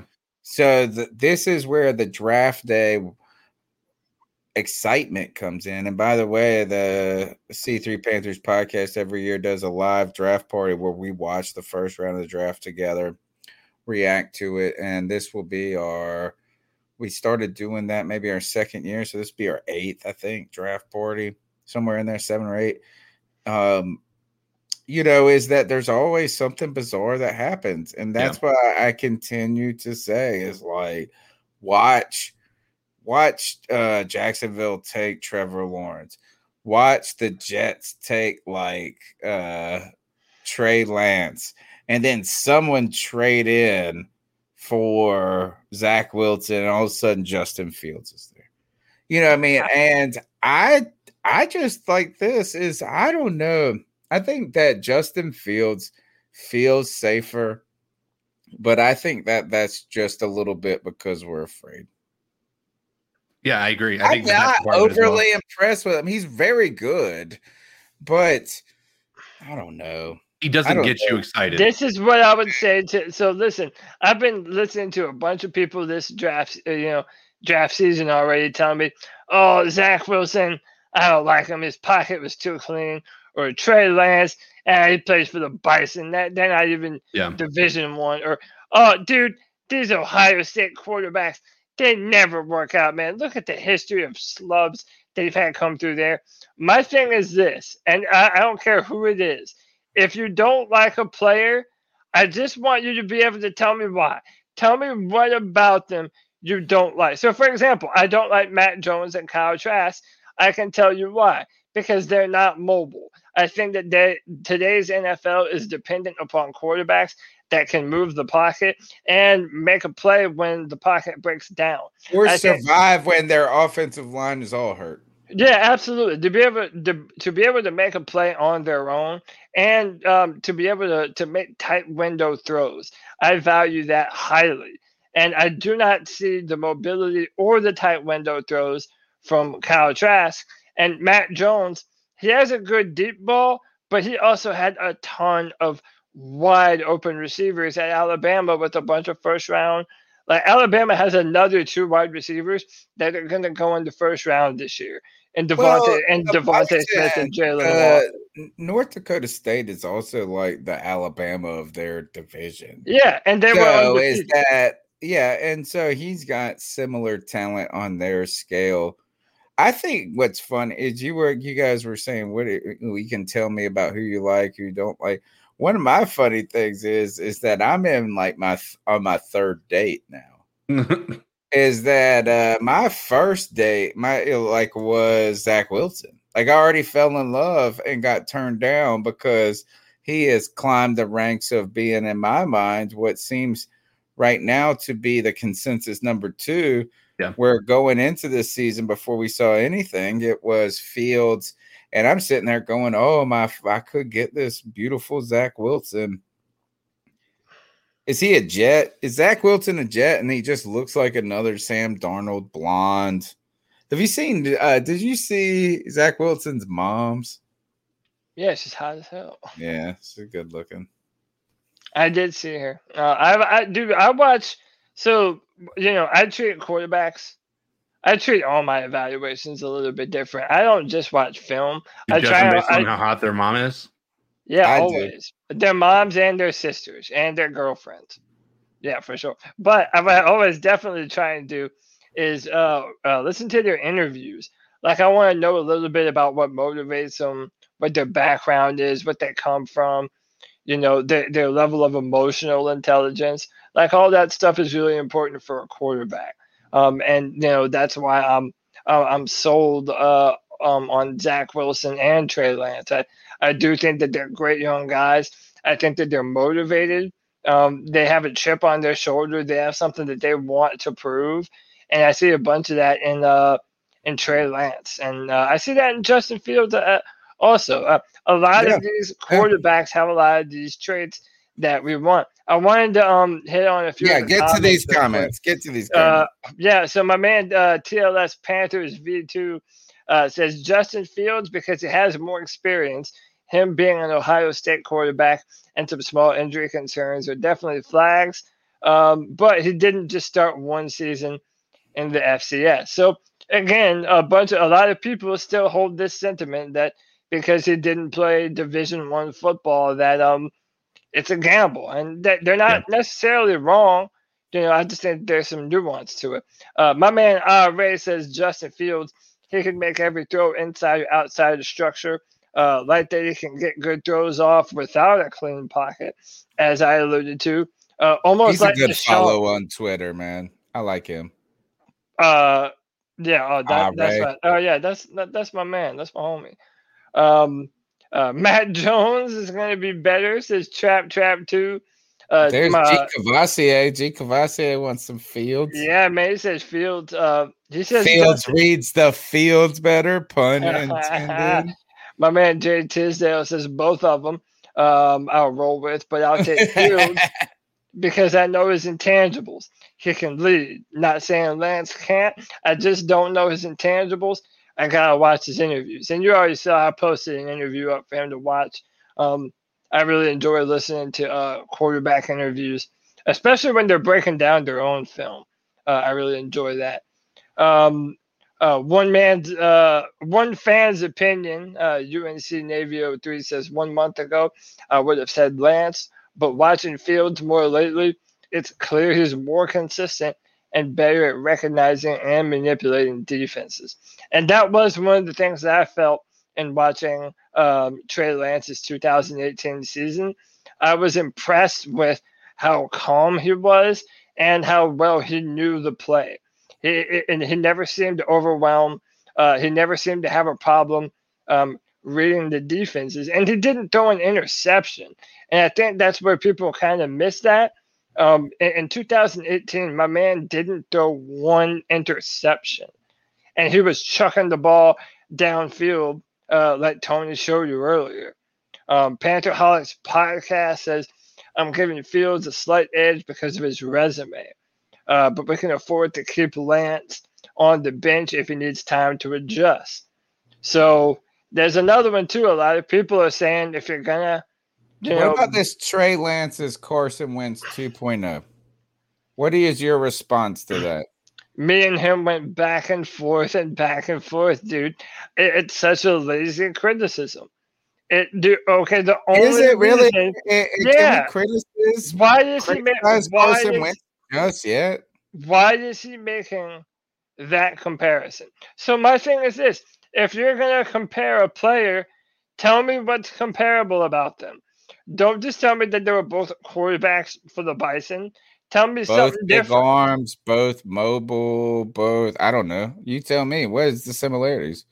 I I think that if anything, I think the league's given up too quickly on Carson Wentz. I can understand the trepidation. I can understand the concern with him, but to toss a guy to the wayside after one season of just a shitstorm that was the Philadelphia Eagles. I I mean, two years ago, people were saying this guy is like the best quarterback in the league. he had an MVP type of season when the Philadelphia Eagles went to the Super Bowl. I mean, that season, you know Nick Foles finished it out, but it was built on uh, what Carson Wentz was able to do uh, for him. So I agree with you. I kind of think that they're giving up on him a little too early, but I think it's a very lazy comparison. Like you're not you're not one telling me all the reasons why Carson Wentz failed, and then telling me why Trey Lance represents those same types of qualities that you think are going to fail. It just doesn't make any sense. It's not. It's a lazy comparison. Um, our man Dev, uh, Panther fan for L, says Lance by one percent. I feel like Trey has the potential to be a top three to five quarterback if he isn't rushed on the field. Then again, I feel like Fields will be around top 10 every year and probably can start week one. Tough. All right, my question to you. All right, so I think that that that's the number one edge right there is who can start faster. Right. The question I think, and I do think this is probably going to be a legitimate question for Trey Lance. Limited experience in college. Not only is it limited experience in college, it's not the best of the best. It's not the most advanced sports league in the world. Let's just say that. You know, No. it's not the pros, right? So, um, is the curve? Is there are there concerns about the curve enough to put Fields over the top when it comes to that? Panthers are at picking at number eight, and in some odd world, uh, Trey Lance and Justin Fields are there. Cody Lashney, what are you doing? You Don't put me on really. a pussy. You put me on the spot right now. Yeah, I mean, you brought this crap up. You yeah, I'm gonna, I'm gonna, yeah, I did. Listen, I, you know, I'm probably gonna say Trey Lance. Wow, and the, and, and the like it. reason and the reason like listen I, I- think the the the film and the overall body of work for justin fields is more impressive. And i do think justin fields has an incredible amount of physical talent to back it up. Like it's not like conversations in the past where uh, even joe burrow joe burrow did all this incredible stuff but the arm talent he didn't have a big arm. I would say Justin probably has a bigger arm than Joe Burrow. Um, but I, I think overall, even though Trey Lance um, hasn't played as much for as long, I think his upside, uh, the potential that he has in him, I think is ridiculous. And as you mentioned, the biggest arm in this draft, Zach Wilson. dude, it's tough, man. Like, all, they, Do you, are you ready to shit on. Trevor Lawrence? Is Zach Wilson got better arm talent? No. I don't. I don't. Trevor I don't. I don't think. I'm not trying to get you to shit on him, but if if we were just looking at, I that, don't. I don't think Trevor has the biggest pure arm talent in the draft, but still, he has he has Zach? crazy arm. Man, Sure, but it, dude, it's between Trey Lance and Zach Wilson. Do Mm. both of them, they throw fucking missiles. But so does Trevor, man. Like, Sure, and, sure, and. I'm not and- trying to take and- away from it. I'm just so does Justin one. Fields. Like I, I don't want to be hyperbolic when I say that there are four potential franchise quarterbacks that all exhibit multiple different traits that a franchise quarterback must show. You know, I'm not just trying to be generous and say all these guys are just great. You know, this is a good quarterback class. Lynn asks who has the best pocket presence. Uh, of the four, if we're talking of the four, Trevor, hands down, Yeah. hands down. Both. Of, I like the way uh Trey Lance looks in the pocket. I do. Like he is not just run first, dude. I'm telling you, is No. that they show him running, but that's not his game. It's not like the game. It's part of his game, but his game is as a quarterback. I have to look at the other guys. So I put you on the spot. Trey Lance, Justin Fields are there. At the eighth pick, the Carolina Panthers, Tony Dunn's the GM, Kyle Pitts. nope. Fuck that. I am not Damn, you really had to change your heart, huh? Nah, You yeah, ready for nah, loving You North already got State me. Yeah, you already got me under now you're wanting Trey the tight Lance end shit. with the top. I'd 10 pick? rather. I'm starting to wonder though. What happens? What do you do, Cody, if we're on here on draft night and the chips fall, Justin Fields is there, Trey Lance is there, and we pick Penei Sewell. What's his name? What would you do? Yeah, Yeah, Sue. yeah. What do you do? Dude, I don't even. I, I almost don't. Would you be pissed? to. Would you be pissed if you passed on both of Fuck, those guys? Yeah, They're that good. They're that good to get the best. Yes, but also there is almost. Come dude, on. the Panthers are, are so. the best tackle, bro. We could load up. We could get Moton. We could get Brown. We could get this guy, that guy. Bring them all in, and then Yeah, plug we'll in. give Teddy Bridgewater five minutes to throw a five-yard pass. No, I'm it's down quarterback it. after Teddy that we give a good pocket to. But a- again, next- man, Whatever. based All on what All I know, we go. Let's go to the next call real quick. Well, Let's go to the Joey, no, hold on. Joey, Joey said he wants to, you know, he has to go to Bay. He wants to know if he can play his call, if we can get the call in before Oh before he god. has to go. Special request. What's the last Five, four? Five, five, three, Five five two. two two. Dude, you know, handicapped people move to the front of the line, Tony. Come on. Don't pretend you don't know this. Stupid. That's funny. That's funny. All right. Uh five two there we go. Hey guys, it's Joey. I wanted to tell you about a crazy dream I had last night that's Panthers related. Oh god. This this was hilarious. So I'm at Walmart.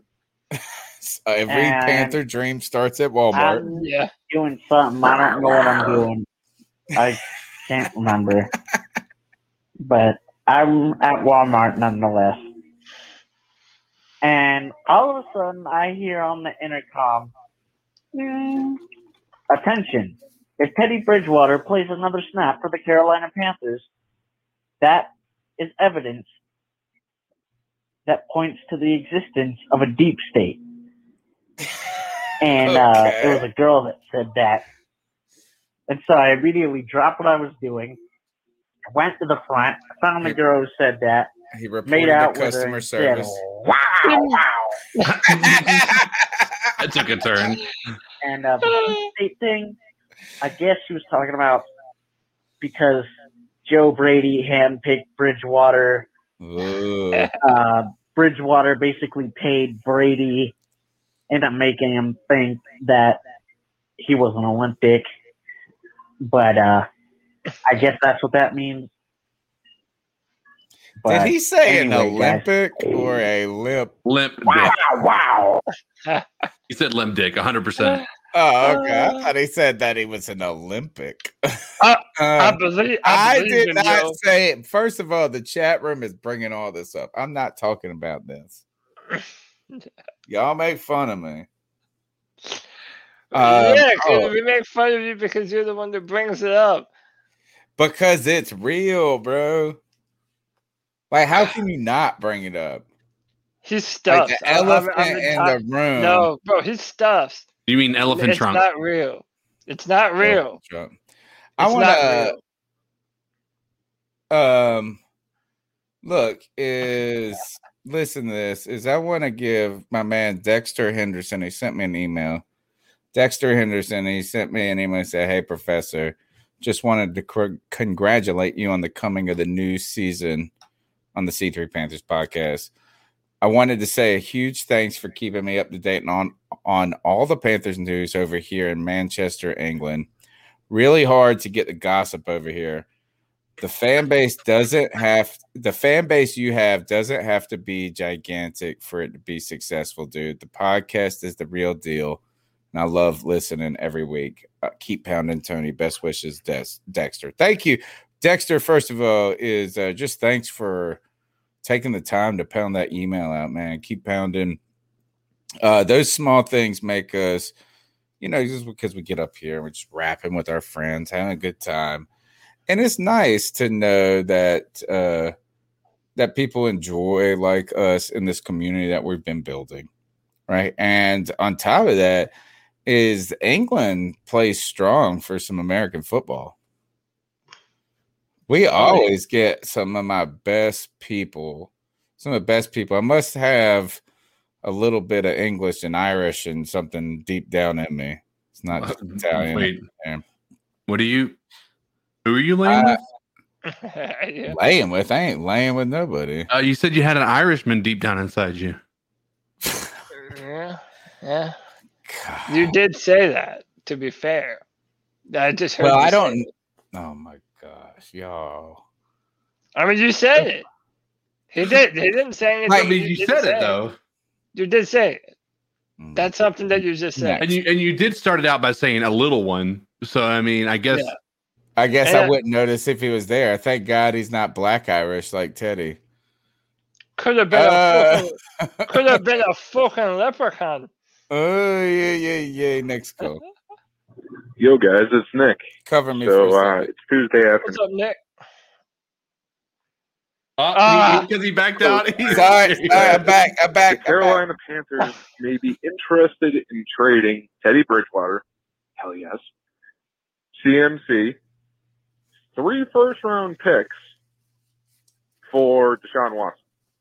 That's the Now- that's, that's the quote of the I'm not David to the Teddy Bridgewater Newton, right? trade, which you know Good I night, don't think anybody would Thanks be for joining opposed to it.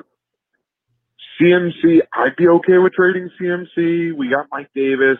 You know, while I would love to have CMC with us, you know, get to get the guy that we need, I'm okay with giving him up.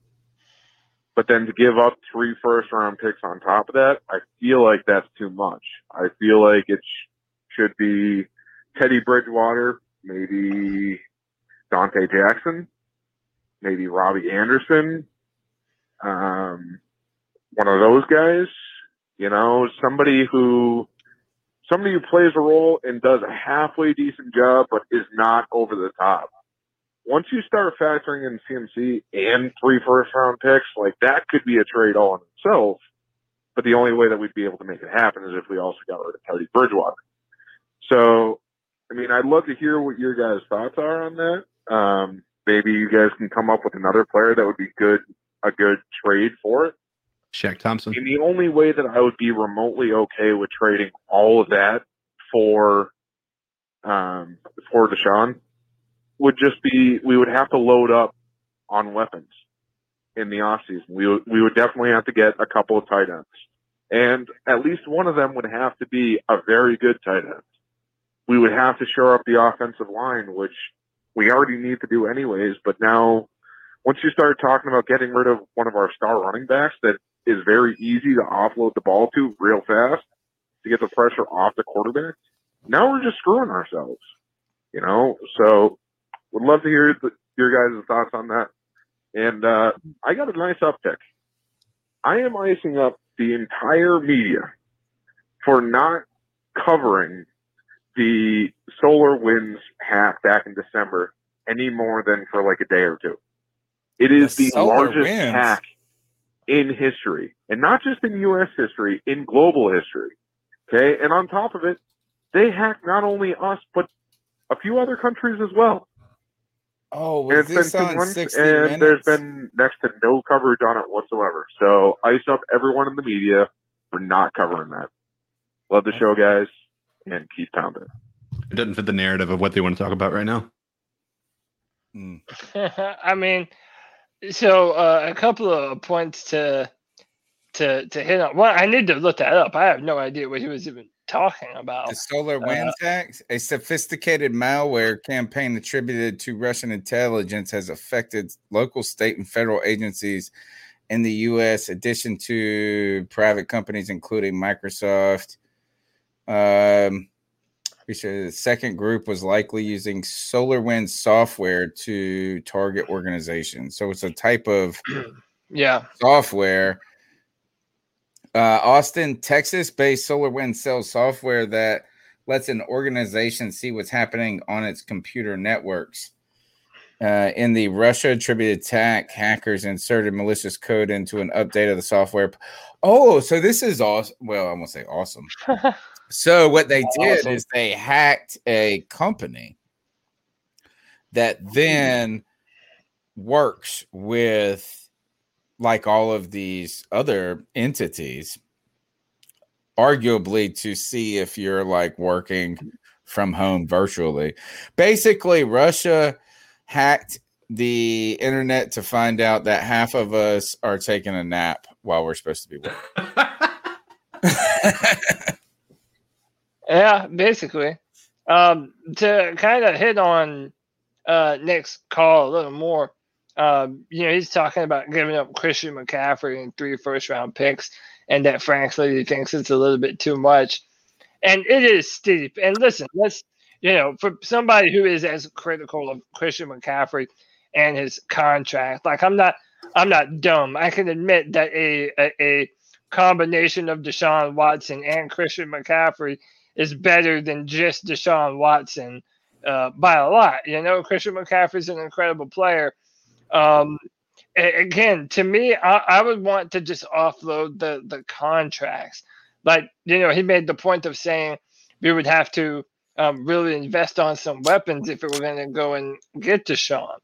But, you know, and again, call me the Clemson fan or whatever, knowing that you have a Travis Etienne who's probably going to be available at the top of round two, you know, that we could pick up and is a receiver and is a running back, and you're moving off of all that contract, all that money. You know, that's why I've always been okay with um, McCaffrey being a part of it.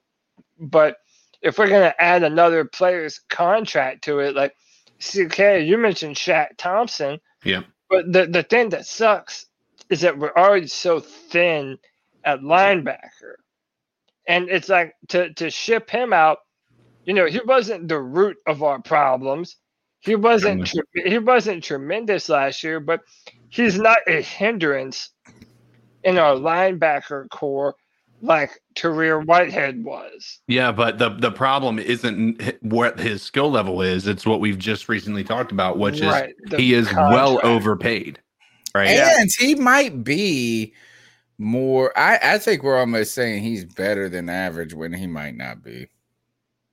I think he's. I think Ah. he's. I think he's mediocre. Average. Yeah, I mean, I hate to be like that because I want all these guys to be awesome. I do too. I You want. man, Like, I, I, got like his that. jersey. We ja- we drafted him. I'm like, oh shit, we're gonna keep this damn linebacker trainer going. Gettleman knows what. I thought he was gonna be. You know what Ga- Dave Gettleman was trying to find with Shaq is what. Um. Jeremy Chinn is right now. Yeah. Yeah. That's How- exactly what I was looking for. How Yeah. mad does that make David Gettleman though that that he wasn't the guy who found that Jeremy Chinn? too early on it. I think that I don't even think he was too early on it. I think that we've talked about this ad nauseum on this podcast about Ron Rivera's um, resistance and hesitancy to putting in players. I think the other time, sometimes you're trying to play checker chess when everybody else is playing checkers. And think about this: we drafted Vernon Butler to kind of use his leverage against KK and whoever else it was, Star. You know, we like we were trying to go, all right, we can keep doing this. We can keep letting this roll. We drafted Shaq with the idea we're going to replace Thomas Davis. And you know what? We didn't have the guts to just do it. And so the years that Shaq would have been just like exhilaratingly good, he was playing a backup role. So, uh, you know, I mean, I don't want to blame it on uh, Shaq, but like he is not Lavonte David. No, he's, not, He's not. No. He's not, No. and you know he used to be more electric. Who knows? Maybe he's dealing with injuries. I tell you one thing though is the team likes him a lot, and if they don't like him a lot, they sure know his contract is a hindrance, and they're making him a leader no matter what. He Yeah. was giving out game balls like crazy this year. They made him the centerpiece. So maybe I'm wrong. Maybe it's like just like uh, you guys have said it. CK said it. Cody, you said it. Is sometimes it's hard to judge one player when everybody else around him is playing like shit. But I did not look at Shaq going, "Oh shit, that mug's making plays." No one ever really has, and uh, I still have First vivid. two years, he, he was instinct. I feel like uh, some of the most vivid memories I have of him are tackles that he didn't make. like in the like in the in the. I remember uh, him uh, in 2015. Like remember in playing against Fitzgerald. Remember Yeah, he but- was lying. He was. he uh, didn't wrap up on Kamara in the Superdome uh, on the goal line uh, in 2017 when we went into New Orleans. Like he he he didn't wrap up on the tackle, put his shoulder into Kamara, and you know Kamara, he does his voodoo shit, bounces off, and just strolls right into the end zone Yep. because Shaq couldn't wrap up. Yep. Yeah, it's um. Look, is if anything, is we're just desperately pleading for Shaq to work out because we saw Vernon Butler not. You know, is that we've been through too many of these misses. Um, we've had a tough run over the last five years. I would say in missing some high level. Our first rounders, yeah. I mean, or even our first two two rounders. I mean, you look at Kelvin Benjamin, you look at Devin Funches, uh, you Mm-hmm. look at Shaq Thompson, you look at Vernon Butler. Butler. Uh, You I mean, there's at uh, Ky- who's the love. I don't know. Was he? Kyle Was he? Love. Little, little, little, little, Little, Sorry, yeah, Kyle little. Little, Yep, little. look- Uh, was Greer third or second? I feel like second. wasn't third, Was third. he? Third. I would. I know he's our third Look. pick, but didn't we trade up into the second to get him? Nah, that was little. Okay, Mm. but yeah, Not the nonetheless, I mean, uh, we need.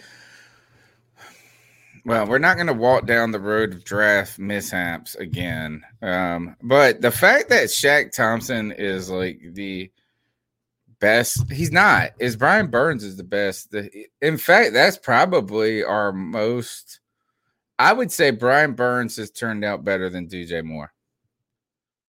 yeah, I would What agree do with you that. say about that? I would agree with that, me but that's because Brian Burns' uh, success wasn't reliant on a quarterback being able to get the ball to him. It was also True. reliant on him getting in the rotation. Like he agreed. played, he's only played a year, uh, like a year and a half. You're talking about Brian he played Burns? Yeah, like yeah. 52 snaps, like his first Yeah. years. I'm I mean, stupid. it's. I don't want to take anything away from Brian Burns, but if you're going to compare the two, I mean, DJ Moore. Uh, I would rather as- have Brian Burns than DJ Moore.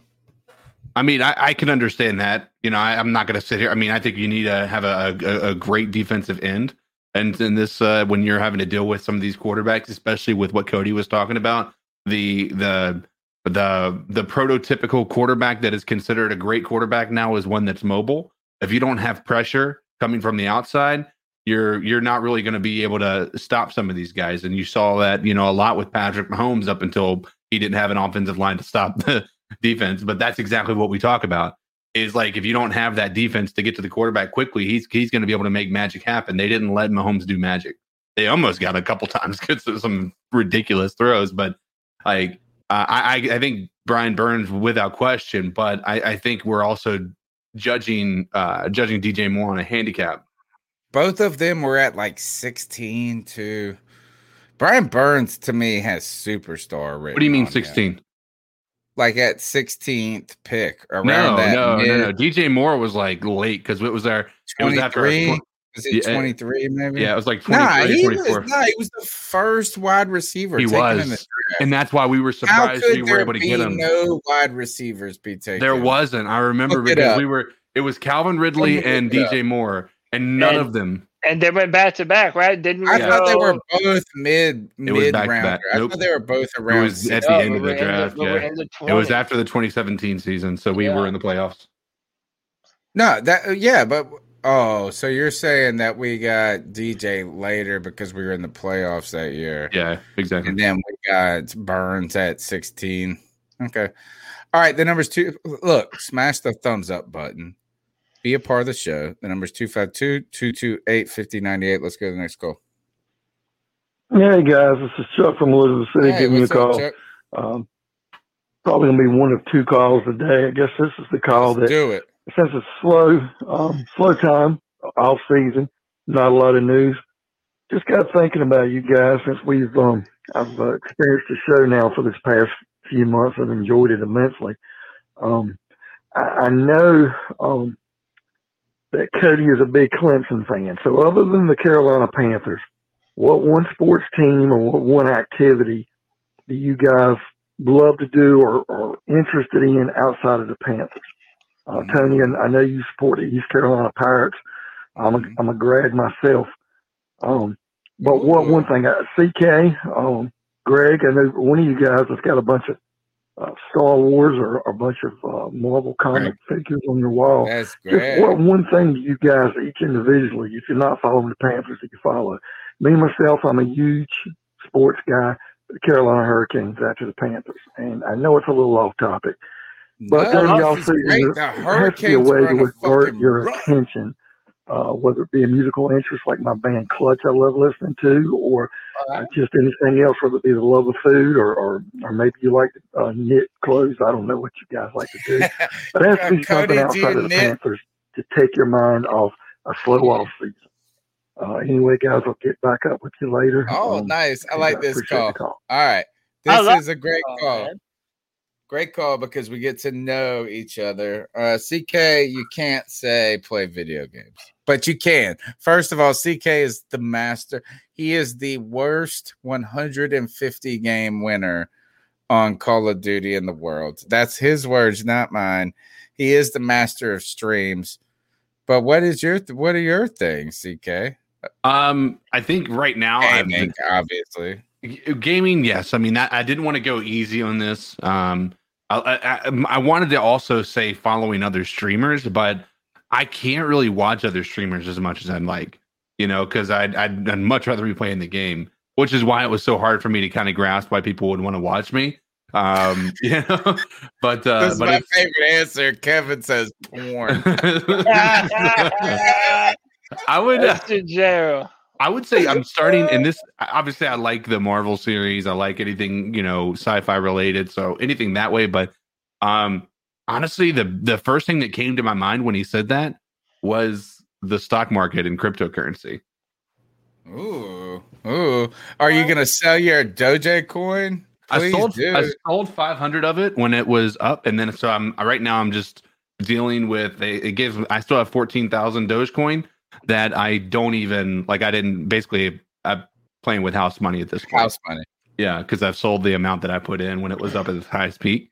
And so um, it's dropped back down now, which is actually, you know, I'm glad that it did at this point, not when I before I sold the 500. It's because damn Elon Musk. Elon Musk is It's an like- inside trader, dude. yeah, he's he's that he's, whatever it where he is. is bipolar. It's the real life Tony Stark. He is like bipolar, I think, as well, because like He's awesome. I He, love his he energy. makes m- markets move. I do He like does. how uh, he is a rich advocate. Like I do think we need like rich warriors more, yeah, where it's yeah, like fighting for the big guys. no, not like Fighting- fighting for them, but like, like- fighting for their unique causes. Like you know what I'm saying? So they're like, I've got ninety billion dollars. Instead of just trying to make more billions, I'm also going to try to build Tesla. You know what I mean? Like that's or space. Think of Elon Musk. It was like he did SpaceX, and we're talking. This is like 2009, bro. And he's out. You know, so I like that. He's like a eclectic rich person. All right, uh, Cody, what's your outside the Carolina Panthers? And by oh, CK, before we move on from the stock market, I do want to say this. My I started a stock market account in 2015, 2016 yeah, like just I put two grand in it. yeah. It's like my it's like my fantasy stock account. It's not fantasy because it's real money, but still, like I mean, I'm not like relying on it. I to this past week it is is uh, hit six grand, so Nice. it's tripled. It's tripled in six years. Yes, that is And I- nice. The sad part about this is that like 98% of any money I have made has been off of two companies. And it's PayPal and Square. And I've been selling Square off for the past six months, like a little bit by a little bit, and the bits just keeps running because of Bitcoin. Yeah. PayPal and them are all just fl- they are fluffed up because Bitcoin is hot right now. So I don't think I'm good at stocks. I just happen to be good at buying Square, which Yeah. I bought, at like So, thirty bucks. Do you want me to depress you even more? Two seventy. Um, so I put my stimulus the my stimulus check in um when the stock market crashed at the very beginning of the whole pandemic. Um, and then that turned into uh three thousand. And then I put I, I took that out of the market and I put five hundred dollars into Dogecoin, and then that turned into eighteen hundred. And so, like, I have basically I took I took thirteen hundred dollars, and then turned Made that five into five grand. Yeah, in a matter of less you gotta than a pay year. a lot of taxes on it then. I'm I'm not I'm keeping everything in. Like uh, I haven't re- withdrawn it and actually put it And in my bank account lose. yet. You're gonna lose then. All right, Co- uh, no, is don't be afraid of the tax man. Just take your money. Uh, Cody, what are is your love outside the Carolina Panthers? So yeah, you already might know the Clemson Tigers. Uh, you know that's that's my college team. I go hard for my Tigers. But um, if you've been listening to the podcast or if you follow me on Twitter, um, I am a die-hard MMA fan. Uh, I've been a huge MMA fan since I was 15 years old. Uh, I've met Dana White. I've met Joe Rogan before. Um, I've like just how I break down football film for you guys. Like I could do that with MMA too. Striking angles, different styles, takedowns. Like I love it. I'm into it. Um, there Is was it a, fighting in general or just MMA? um, uh, fighting in general, like I grew up loving a- like anime, Dragon Ball Z, like all these different action types, Marvel comics. Like I thought my man was gonna say boxing. I grew up loving boxing. But I, you, it's you know what? sport. It's I swear, I remember I was watching uh, Mike Tyson with my dad when I was like five and six years old. So I have been watching fight sports forever. Um, I only I only asked because um my uh a, a high school friend of mine, she's uh, in bare knuckle boxing, and wow. a like a- taking it back to 1905. it's it's and they she just fought. Uh, hold on, let me tell you. Bare Or he- knuckle box? Is yeah, that yeah, yeah, no, no, no. He's talking. of There's an organization now. Uh, It's called bare knuckle fighting Yeah. championship. Yeah, and there's actually an argument that it's safer. yeah. Um. So she Oh, 'cause you fought, and she just she out. just fought and beat. Uh, what's this person's name? Um. Oh my gosh! No, what's her name here? But yeah, Tony, they're saying like if you if you wear gloves and you have hand wraps, your hands are secured, and, Right. and it, it, it allows Right, you. you to, can it, keep wailing. it and allows you to punch even harder. Whereas You know, there's you- an there's an argument for this. I saw a guy make it. There's this like Anaz, they're not Anasazi Mexican, like they're but there's this group of people that live in Mexico, like they're like an indigenous, they're indigenous people, Yeah. and Yeah. they like run till like they're ninety. Like Um, they just the- run, but they run to like the de- next town, and Yeah. it's like, and I watched this guy, and these this guy who I saw him like on Oprah or something a long time ago, but there his point was this: is that they run barefoot, and uh, his, his argument was is that running bare, barefoot was healthier than running with shoes on because you can just put your head down and plow through injury and pain and this and that. While if you run barefoot, like you're worried about where you're stepping and you Yeah. know you it's just more intentional. I assume that that's the parallel you're making with bare knuckle boxing. well, also, but yeah, also, but aren't your shoes like I heard someone say that like the natural arches of your feet, like it, it, your feet are built that way for a reason, and when you're Mm. wearing this big I got bad feet, bro. so and when you, when you have this big padded shoe, it's like your foot isn't it isn't interacting with the ground. yeah, you heel like pain. it- Your heel yeah, yeah, yeah, you're like- yeah. That's what they're saying. Like your foot, your instead of foot on the balls of your feet. right. Your foot doesn't Yeah. interact with the ground like it should. But um, so yeah, But man. It was uh, Paige VanZant. Paige VanZant. wait, wait, you know her? No, my my friend beat her in bare knuckle uh, fighting. Oh, okay. Then- so yeah, she signed a contract. yeah, I heard about that. I heard Yeah. about that. Eat that ass, yeah. Paige Van Zant used to fight in the UFC. Exactly. Yeah. Yeah, and uh, and then uh, she's not very good. to be to be very very frank with you. Well, She's she prob- could beat my ass, I'm sure.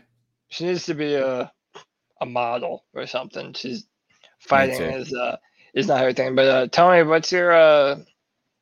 Your Mine is all right. So I got a lot. First, uh, I saw my mom in the chat room. So first, my I love my family. Number one, I'm an Italian kid, so I love my mom's is number one. She's the most important person to me. Don't tell my wife that. All right. Uh, no, Don't worry. um, we're not gonna mention. We're not gonna say anything to her. Yeah. Nope. Uh, no. We um, won't message her. I got. Facebook. I have a. my- I wear a lot of lot of hats of interest. Right. So number one, I'm a historian by trade. So I like to read and write. My first thing I love to do. Right. And so I'll read about anything from. uh, You know, I mean, I'm a nonfiction guy, number one, too. But I'm reading right now. I'm like working on Gulliver's Travels, stuff like that. So I love Yeah. to read, love to write. My number two is in the kitchen, man. I love to cook. And I cook a lot. Like I cook every day, multiple meals. Uh and uh even over the pandemic, my new thing has been getting into making bread, baking bread, should I say. Um and then last I'm into woodwork like working in the garage, like woodworking and building things. So I just like a I feel like I have a creative gene in me like and that is i don't know it's just i want to create like is it this podcast is it a video is it a skit? Is it an essay? I don't know. I just love to create so that's my thing. Um all right so uh outside of the panthers and football and i like this i go on the radio on fridays on pirate radio. Love being with my family like um and the off season is sort of a respite to me when it comes to football. Like I know I don't like I want the Panthers to win every game, but it's nice on Sundays to not have to do the post game. Isn't like a low pressure. These things are low pressure in the off season. And strangely, we end up talking even longer than in the regular season. The number's 252 228 5098. Chuck, part two. Hey guys, this is Chuck from Elizabeth City calling. Uh, yeah, just kind of make a comment. I'm sure you get plenty of calls about this today. With Kawann Short being cut, I mean, we knew it was going to take place. Big cap savings. I, I guess Weatherly will probably be next. I'm sure there'll Yep. be some others. See it's about later. time. I mean, he was serviceable when he Yeah. was here. But last year, that defensive line played pretty well without him when he was out and the money we had to spend. I- I really feel that when we do, um, of letting him go, we definitely need to take one guy on the defensive line every draft. One defensive line, whether it be an edge rusher or defensive tackle. We got to at least get a mid-round draft pick if we can um, to solidify losing someone. Um, the second thing I want to look at here, these reports, and I'm sure it's speculation and it's just clickbait, but you know, there's this report out here that we're going to trade for Deshaun, and um, we're going to give up three first rounders, Bridgewater and McCaffrey. Now, I'm going to go on that news. with McCaffrey. I know some of y'all are willing to do it. David Newton Um, news. I would take the deal if it was three first rounders and Bridgewater. We know we give up the eighth pick this year if we get Watson. That's a no brainer. We come out ahead in Yeah. that deal. Two years after that, giving up a first rounder, if we're as good as we should be, and if Watson makes that much of a difference, they're late first round picks if we make the playoffs. So you're talking about high second round picks, basically. It's definitely worth it.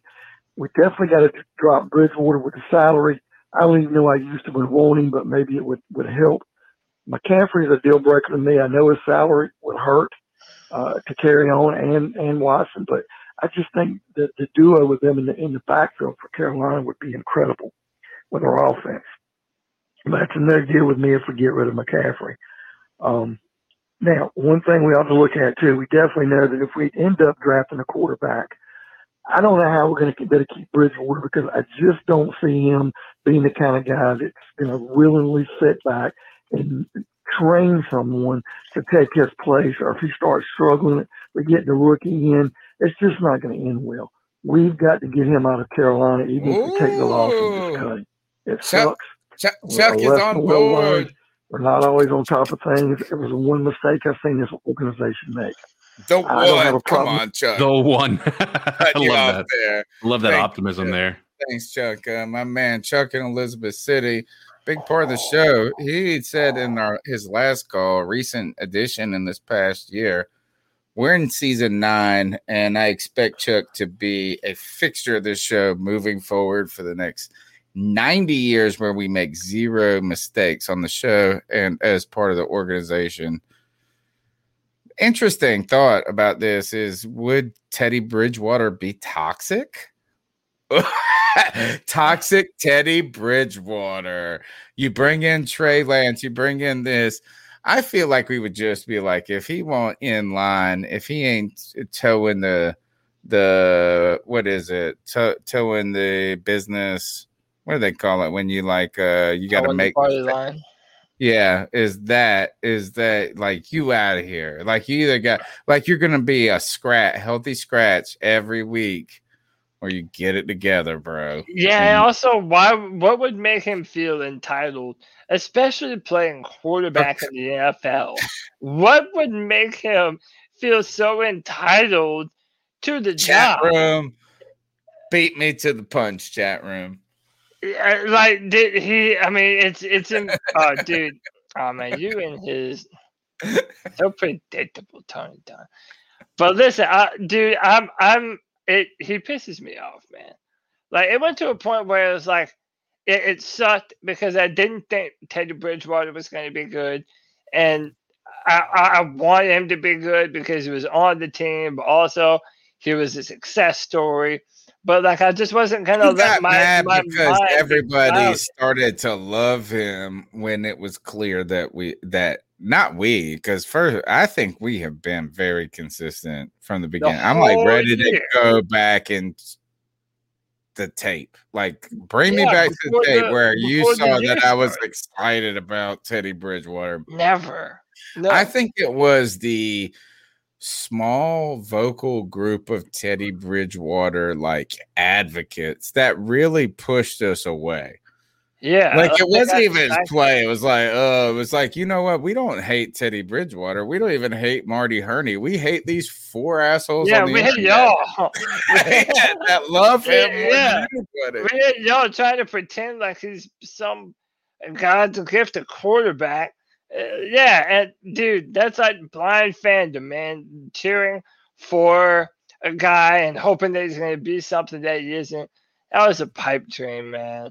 Um, but I said before, I said tonight, I would prefer to have Deshaun and Christian be on our team, both of them. I just wish that it wasn't for the dollar amount that we're uh, paying Christian.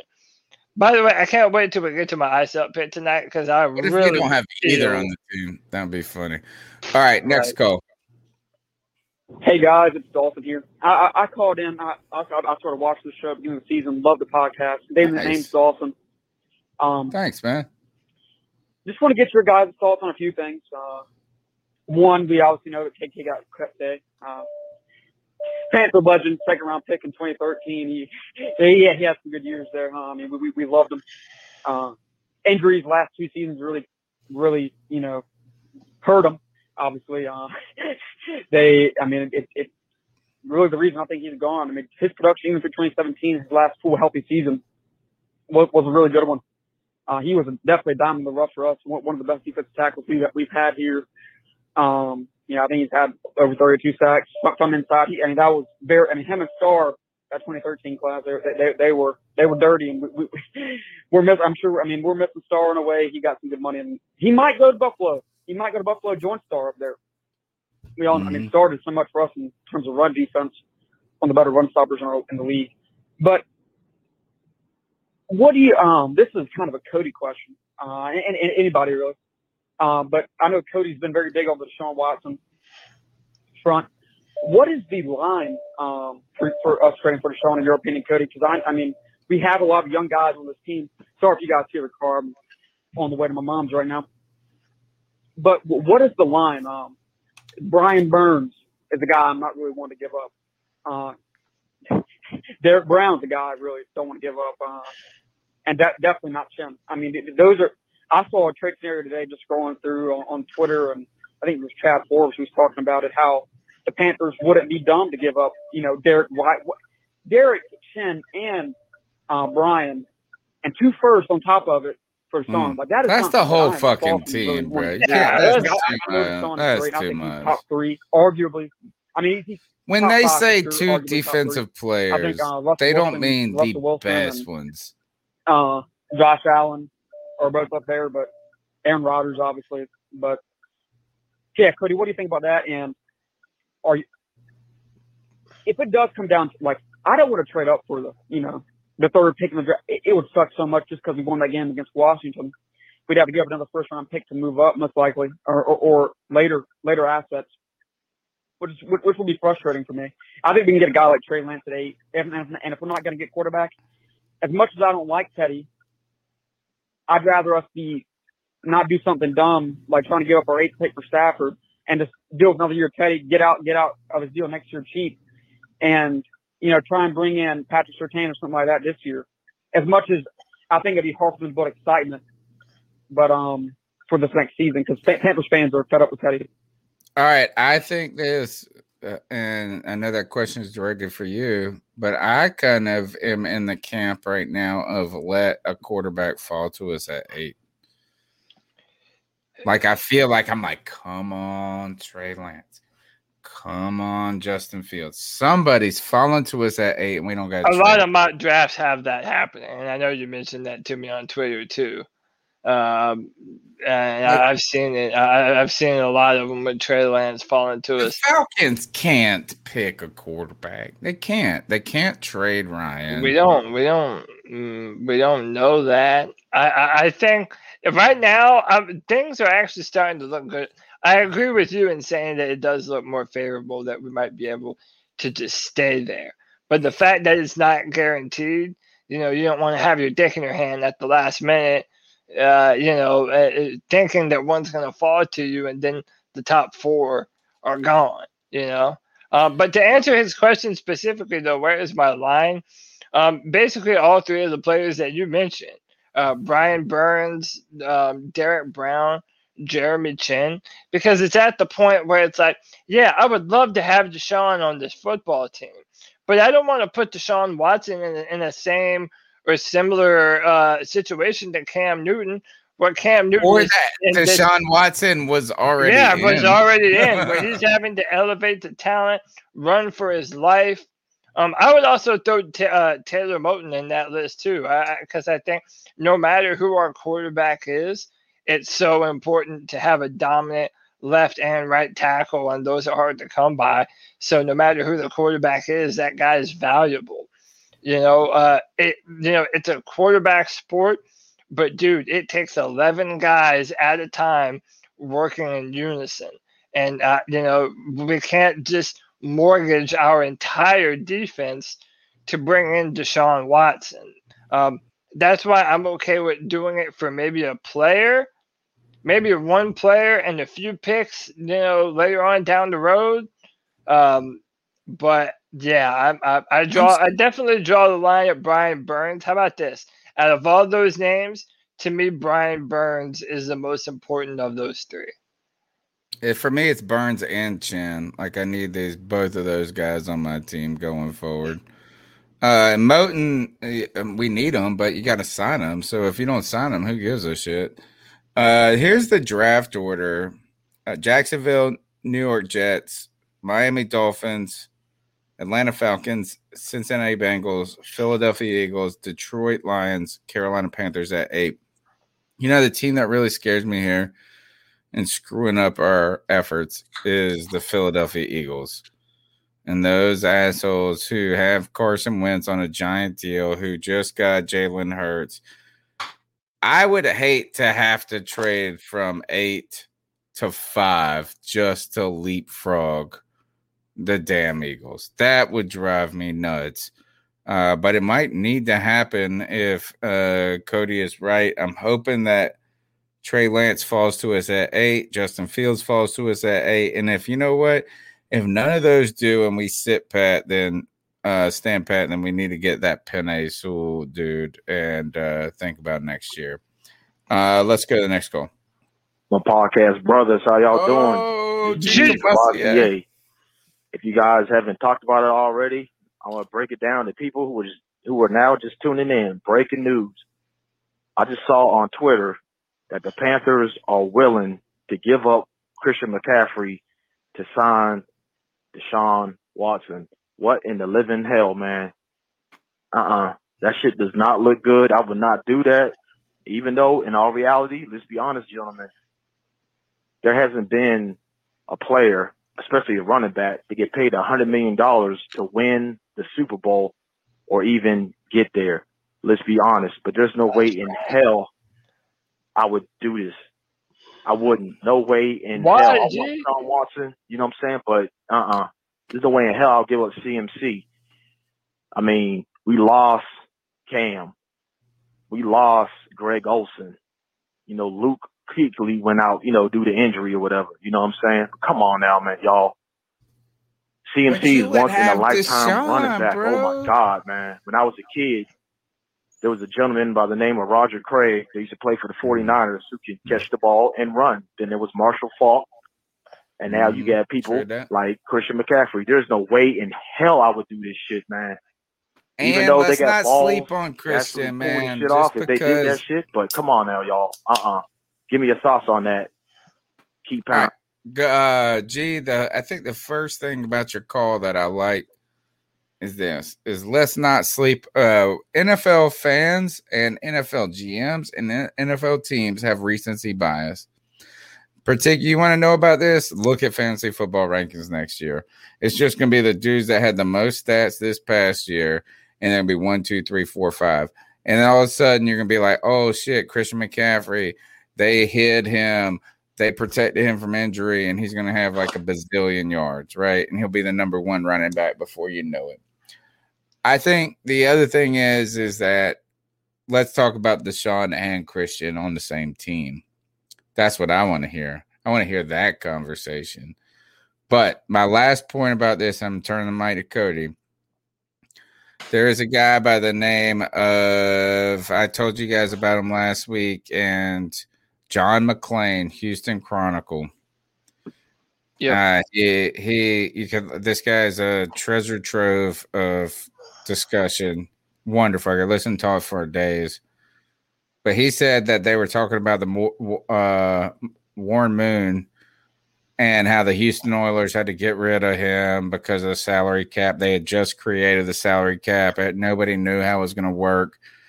But the thought was, is man, we have Warren Moon. We're just gonna find our next warm Moon, and we'll be back. You know.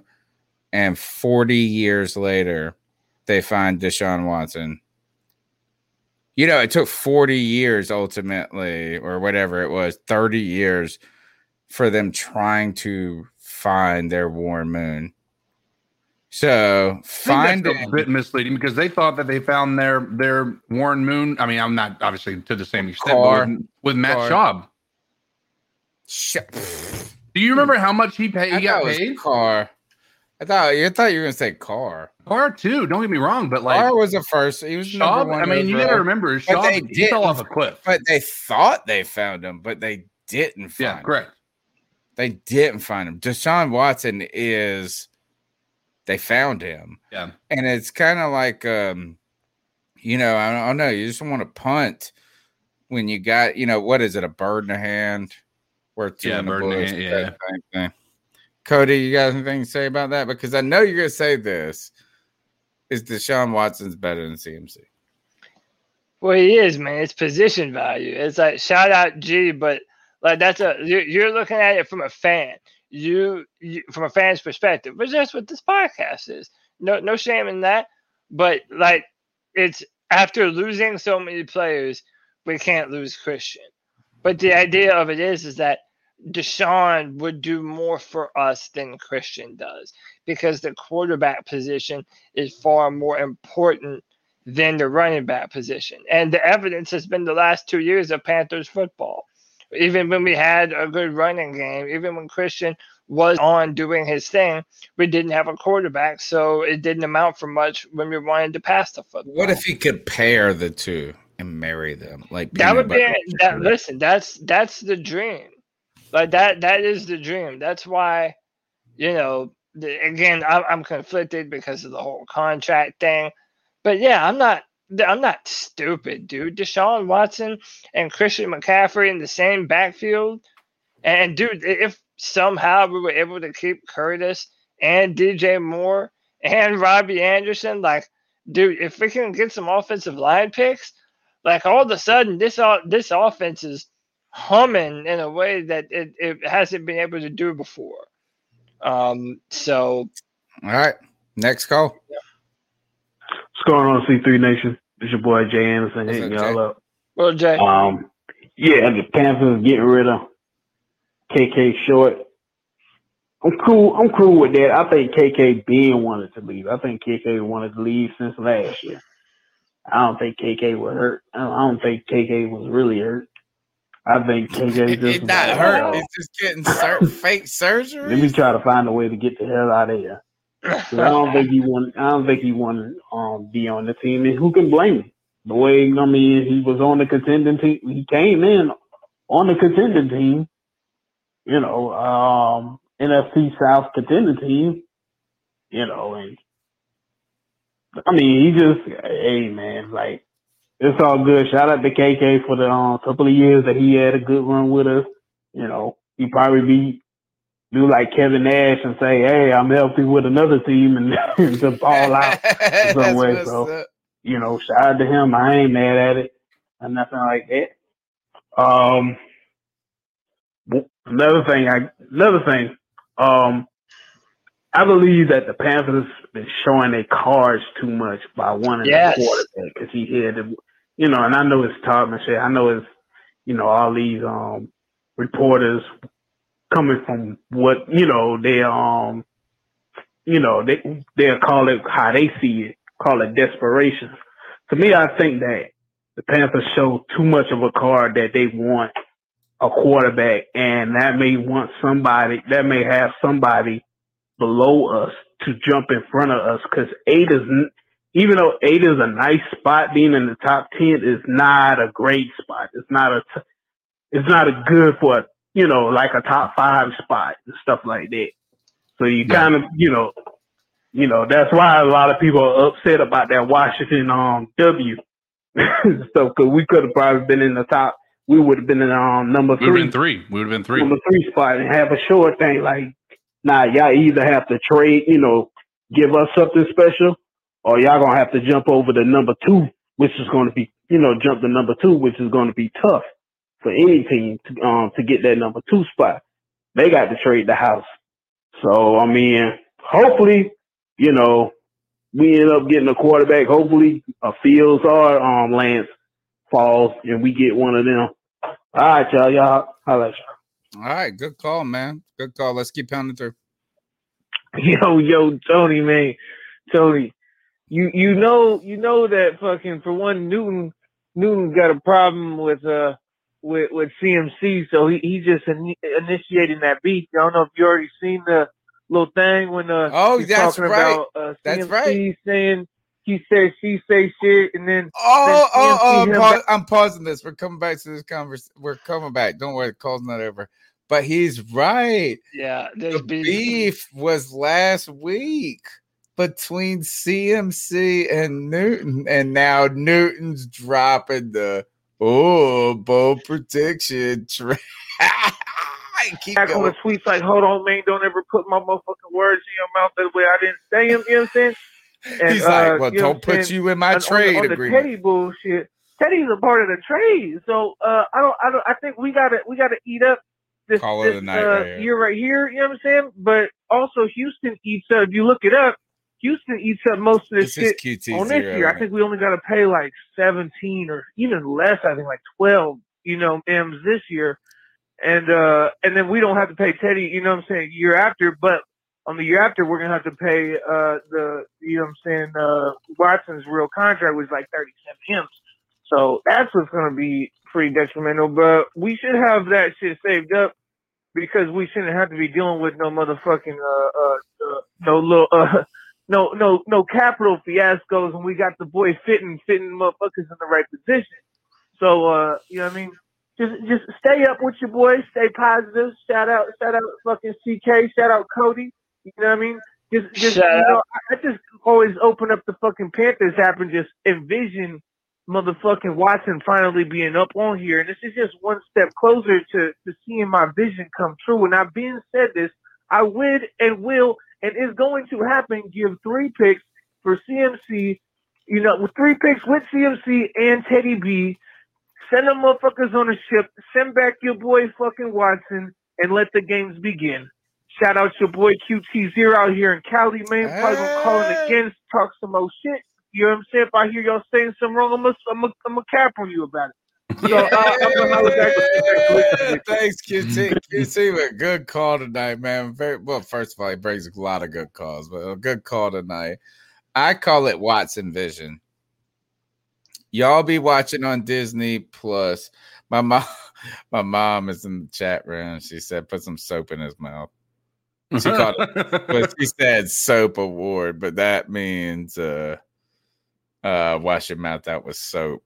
Uh, but uh, we were listening. Uh, we've been watching that, uh, or some people are watching it. I have not been blown away yet.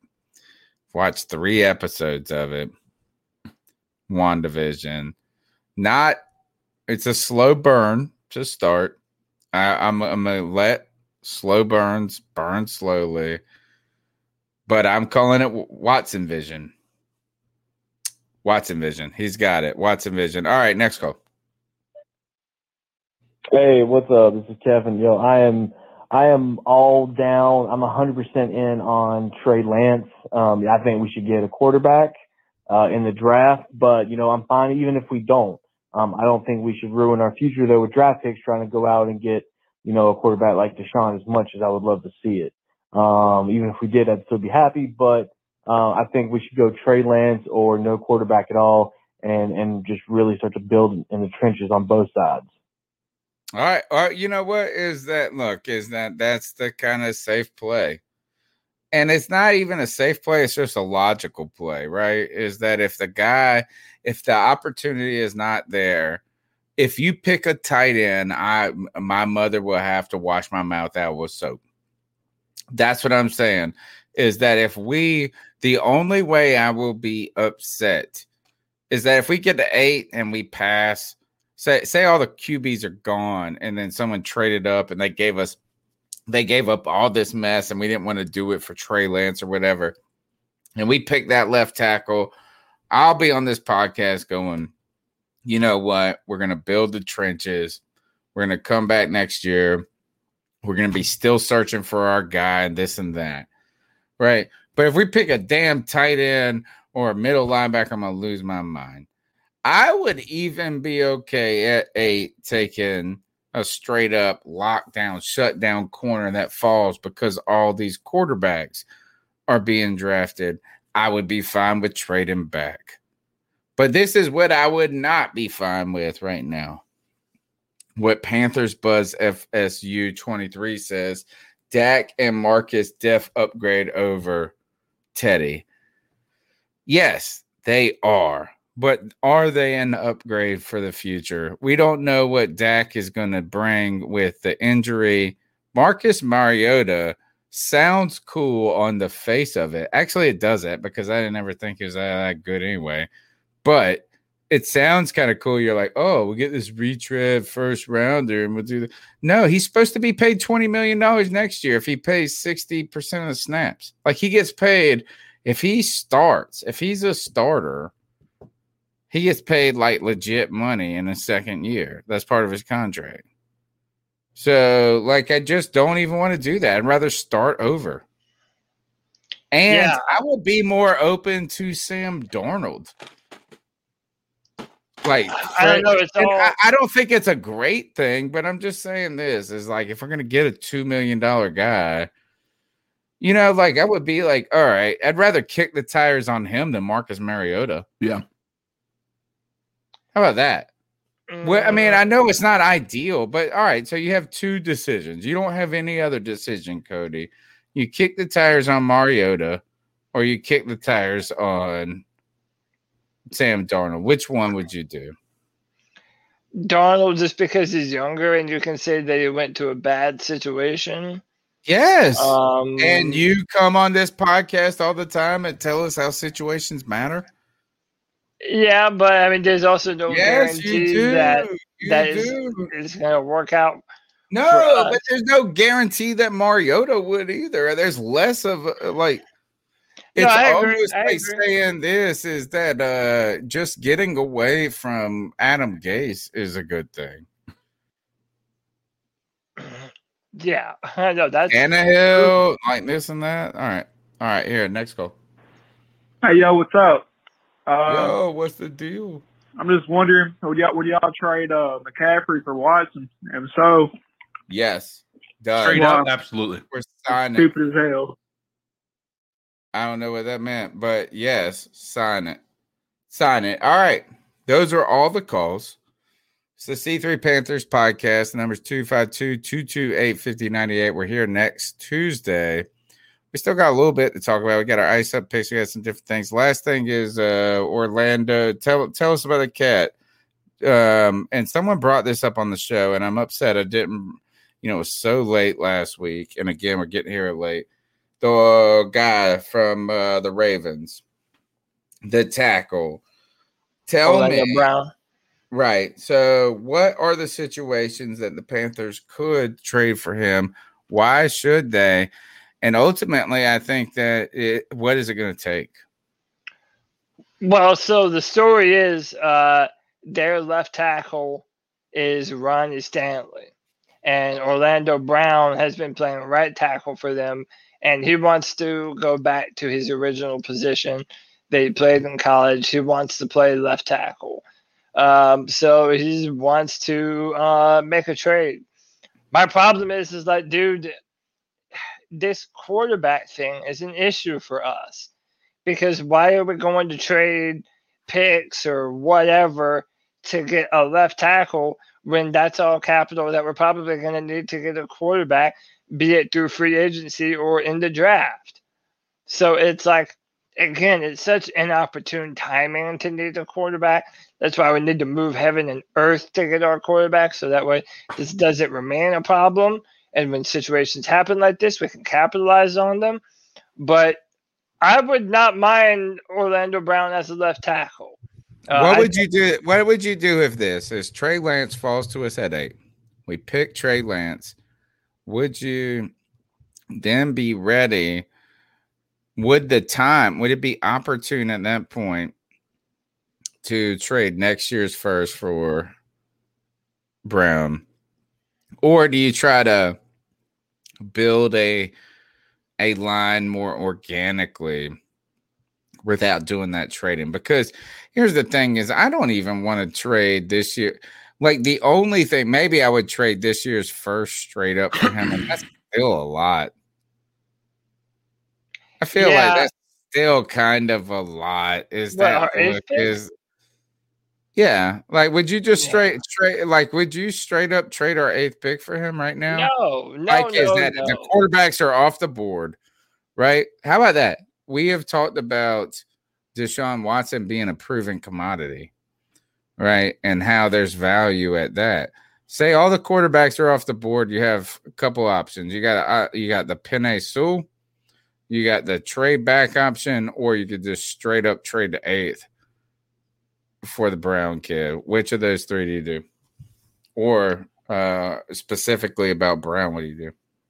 I mean, th- and then there's Rashawn Slater, who y'all don't know about yet, who I think is uh, making his case to be the number one tackle in this class. Ooh. Yeah, Daniel Jeremiah is kind of on it first, putting it out there, and uh, he's he's good. His his film when he went up against Chase Young uh, the year before at Ohio State, he shut him down completely, which is crazy. Um, but no, I'm not into trading. Um, let's just get younger. I mean, instead of getting um, a guy that we're gonna have to pay soon, get younger, get cheaper. I think that needs to be the idea. Um, we've had two general managers that have ruined this uh, roster and ruined our salary cap, and we need to start making the the steps in the right direction to fix it. Um, and again, if we already had an established quarterback, then maybe. But right now, No, I say you go with the young guy, get him on a rookie contract, have a fifth year option, and take a take the best player available. I like that. I'm with you on that. All right. Um, any other things you guys got to get off your chest before we ice some fools up? No, not not not really about uh the Panthers. No, I'm ready to hit this ice up. I think I got All right. All right. So it's time for the ice up segment. It is the longest running segment on the C3 Panthers podcast. And actually, it's probably the only segment at this point. Oh, cat calls now. We have like two segments. We used to try to do things like breaking down the box. Different. Should probably get back to that. It's our time to tell someone to ice up, toughen up, to get it together. It's our homage to Steve Smith. Everyone is fair game, uh, except for my mama, who was in the chat room. I would say Mama Dunn, what we call Noni, up in the house. Don't be messing with her. But other than that, who wants to go first? I'll do it, man. Mine's fresh off my head, unless one of you uh Go. I got a good one. go this first. Yeah, man. Listen, so after Tom Brady won the Super Bowl, uh, there's been a lot of good questioning about GOATs, greatest all time players, and who would be on the Mount Rushmore of greatest all time players. Um, and this conversation is being had where a, a- person is being mentioned as the greatest all time athlete, and they just don't deserve to be. And I'm talking about Serena Williams. And listen, dude, I am not trying to shit on Serena Williams. I think she's an incredible athlete. Uh, I think that she's easily the most dominant uh, female athlete across all sports that there has ever been. I mean, maybe Marion Jones in, in racing, but there have been a few. Maybe Laila Ali in boxing. But uh, the- who's the the girl that does the gymnastics? A lot of people like Um, Simone Biles. Simone Biles. Yeah. Yeah, okay. You know, there's there's definitely a conversation to be had. But the minute you start saying that she is on par with or above the level of Michael Jordan, Tom Brady, LeBron James, Floyd Mayweather, like, dude, get out of here with that shit. And, and it's not it's not rooted in sexism either. Uh, The the amount of uh, the ease of access that women have to get into tennis, like you have to kind of come from money to play tennis growing up, right? Like poor kids don't play tennis, okay? So there's a financial barrier that is in the sport, right?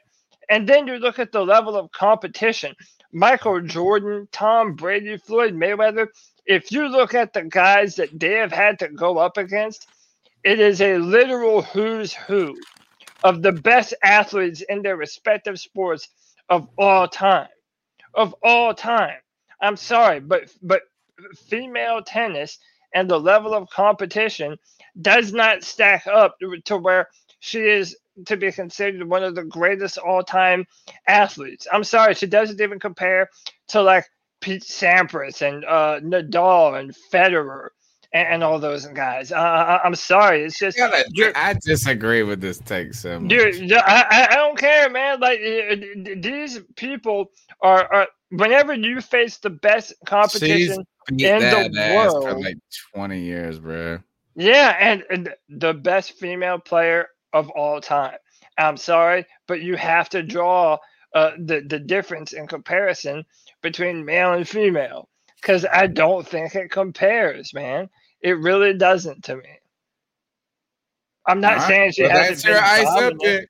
So I'm icing Yeah, up everyone because it's insulting to all the real goats and the people who have earned. Damn, all the real ghosts, this bitch is like the best.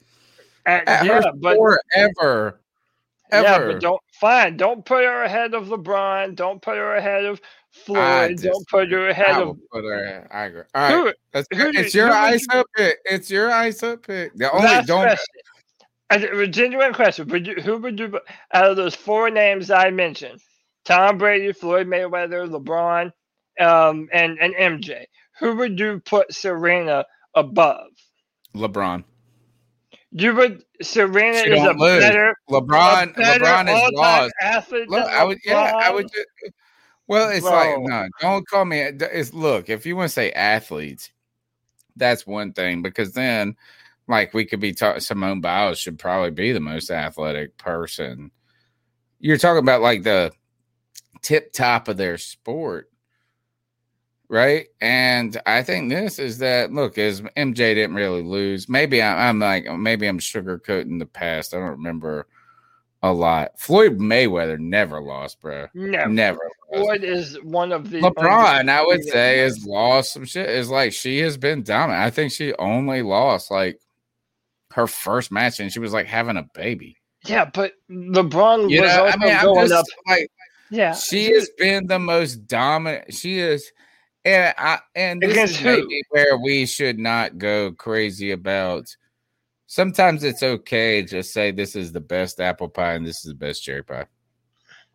Yeah, maybe a little bit of that. I just don't. You know, is that like uh, say this- because if I said this, if I said Floyd Mayweather is the best fighter I've ever seen, which I actually do believe, Yeah. right? Is a mugs are gonna come chirping in. Cody's gonna be coming in saying MMA, MMA. These mugs, he could the jujitsu best this motherfucker, this uh, of all time. like you could see. But this guy, I was watching this. I love Floyd. I love Floyd. I was watching this one video on him. If you just want to go watch cool shit, just go watch boxing on YouTube. It's awesome. But this trainer was talking with Floyd and he said, Damn, you could fight in a phone booth, couldn't you? Like Yeah. it's like this. It's like this motherfucker ain't getting hit nowhere, bro. Yeah, but like, no, I think Serena. So I disagree with you. LeBron James- It's your ice up pick. It's your ice up pick. He Never went up against the Golden State Warriors, man. That that's who he was losing to. He lost to the Mavericks, I think, or he's lost like three championships, right? He ain't lost like just one. All right, it's your ice up pick. Right. Ice up Ice people up. that love the best thighs. People, no, people that, that, that people that God. overrate Serena. Out of all the people that I thought, uh, you were the last person in the world that I would have thought that would have taken that beautiful chocolate woman and been. I like, love Serena. I can hold two opposing ideas in my head at the same time.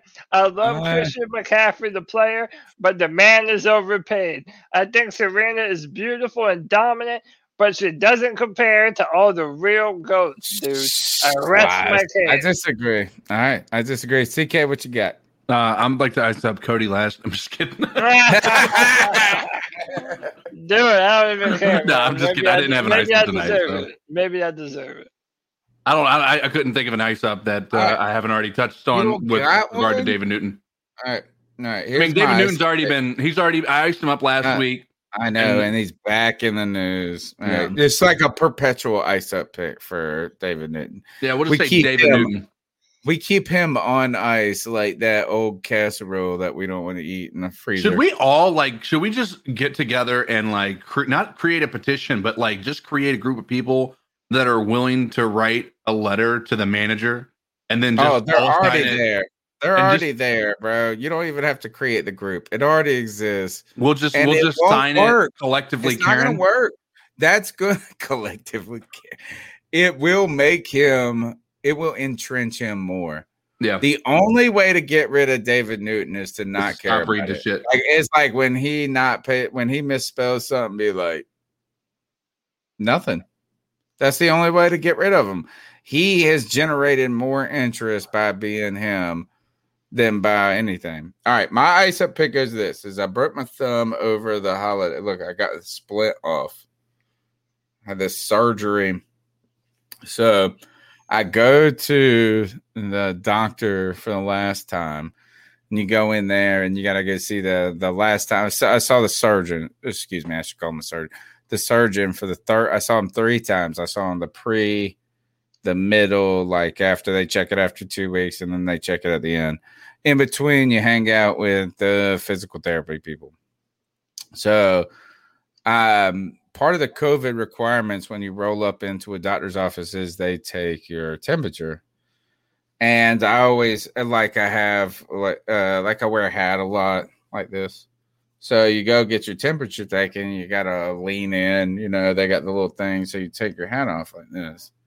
to give them like the full forehead, not a three head. You need a forehead. So I take my hat off like this, and this girl, the the girl that was working the desk was probably like 20, 22 years old. And let me just say this, not an intimidating 22 years old. You know, is that like you're not like the 39 year old guy who's like, oh my God, this is the most gorgeous 30, 22 year old. you know, like, uh, like, no. like basically you were looking into a mirror.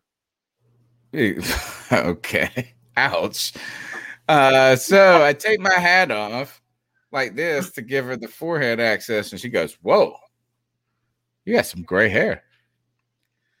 And I was like, I was like, well, duh. Like, I mean, like, and look, I'm used to this. Is my like I had my first gray hair when I was in eighth grade. I've been salt and pepper for a while. You know, no big deal. So I, every time someone says to me, like, "Oh, you got a lot of gray for your age," I always say, "Oh, well, I had my first gray hair when I was in eighth grade." You know, like it's just kind of like the conversation you go down. And so she says this, and I say that, and it's kind of joking at first. And the girl beside her is like this. She's like, Oh God, this girl said he got gray hair. Like, so she's listening. And so I said, Well, at least I got this beautiful head of hair. You know, that's what I said. Like, I, and then I put my hat back on. And this 20 year old goes, Hmm. No, she didn't say, hmm. She said, she said, Man, my dad is not much older than you, and he ain't got no hair. I thought you were about to say she was slitching her number or something. And I was like, Yeah. I was like, Bitch, I am 39 years old. I understand I got some gray hairs. I got this beautiful, fantastic lettuce too. B, but C, I ain't got nothing in common with your bald ass dad. Dad. At, that, at that point, she's trying. She is trying to be disrespectful at that point. Yes, yes, like you doubled. Di- yes. Yeah, she she was she was trying to shade you. Get the fuck out of here. you want nothing. Anyway, uh, this thumb is garbage now. Oh no. Nah, but I played some video games for the first time. It's awesome. Can you grip some shit? Yeah, I can. I can. It's all right. It's just like not the total bendy. You know what I'm saying? Like, Yeah. look, that's the difference. So it's gonna get there. All right. That's the C3 Panthers podcast. Numbers 252 228 5098. My name's Tony Dunn. They call me the professor. You can follow me on Twitter at cat underscore chronicles. That's right. At at symbol cat c-a-t underscore chronicles. We want you to be a part of the c3 panthers podcast. Look it don't cost nothing. Sub up share up write a review. Hell give me a thumbs down.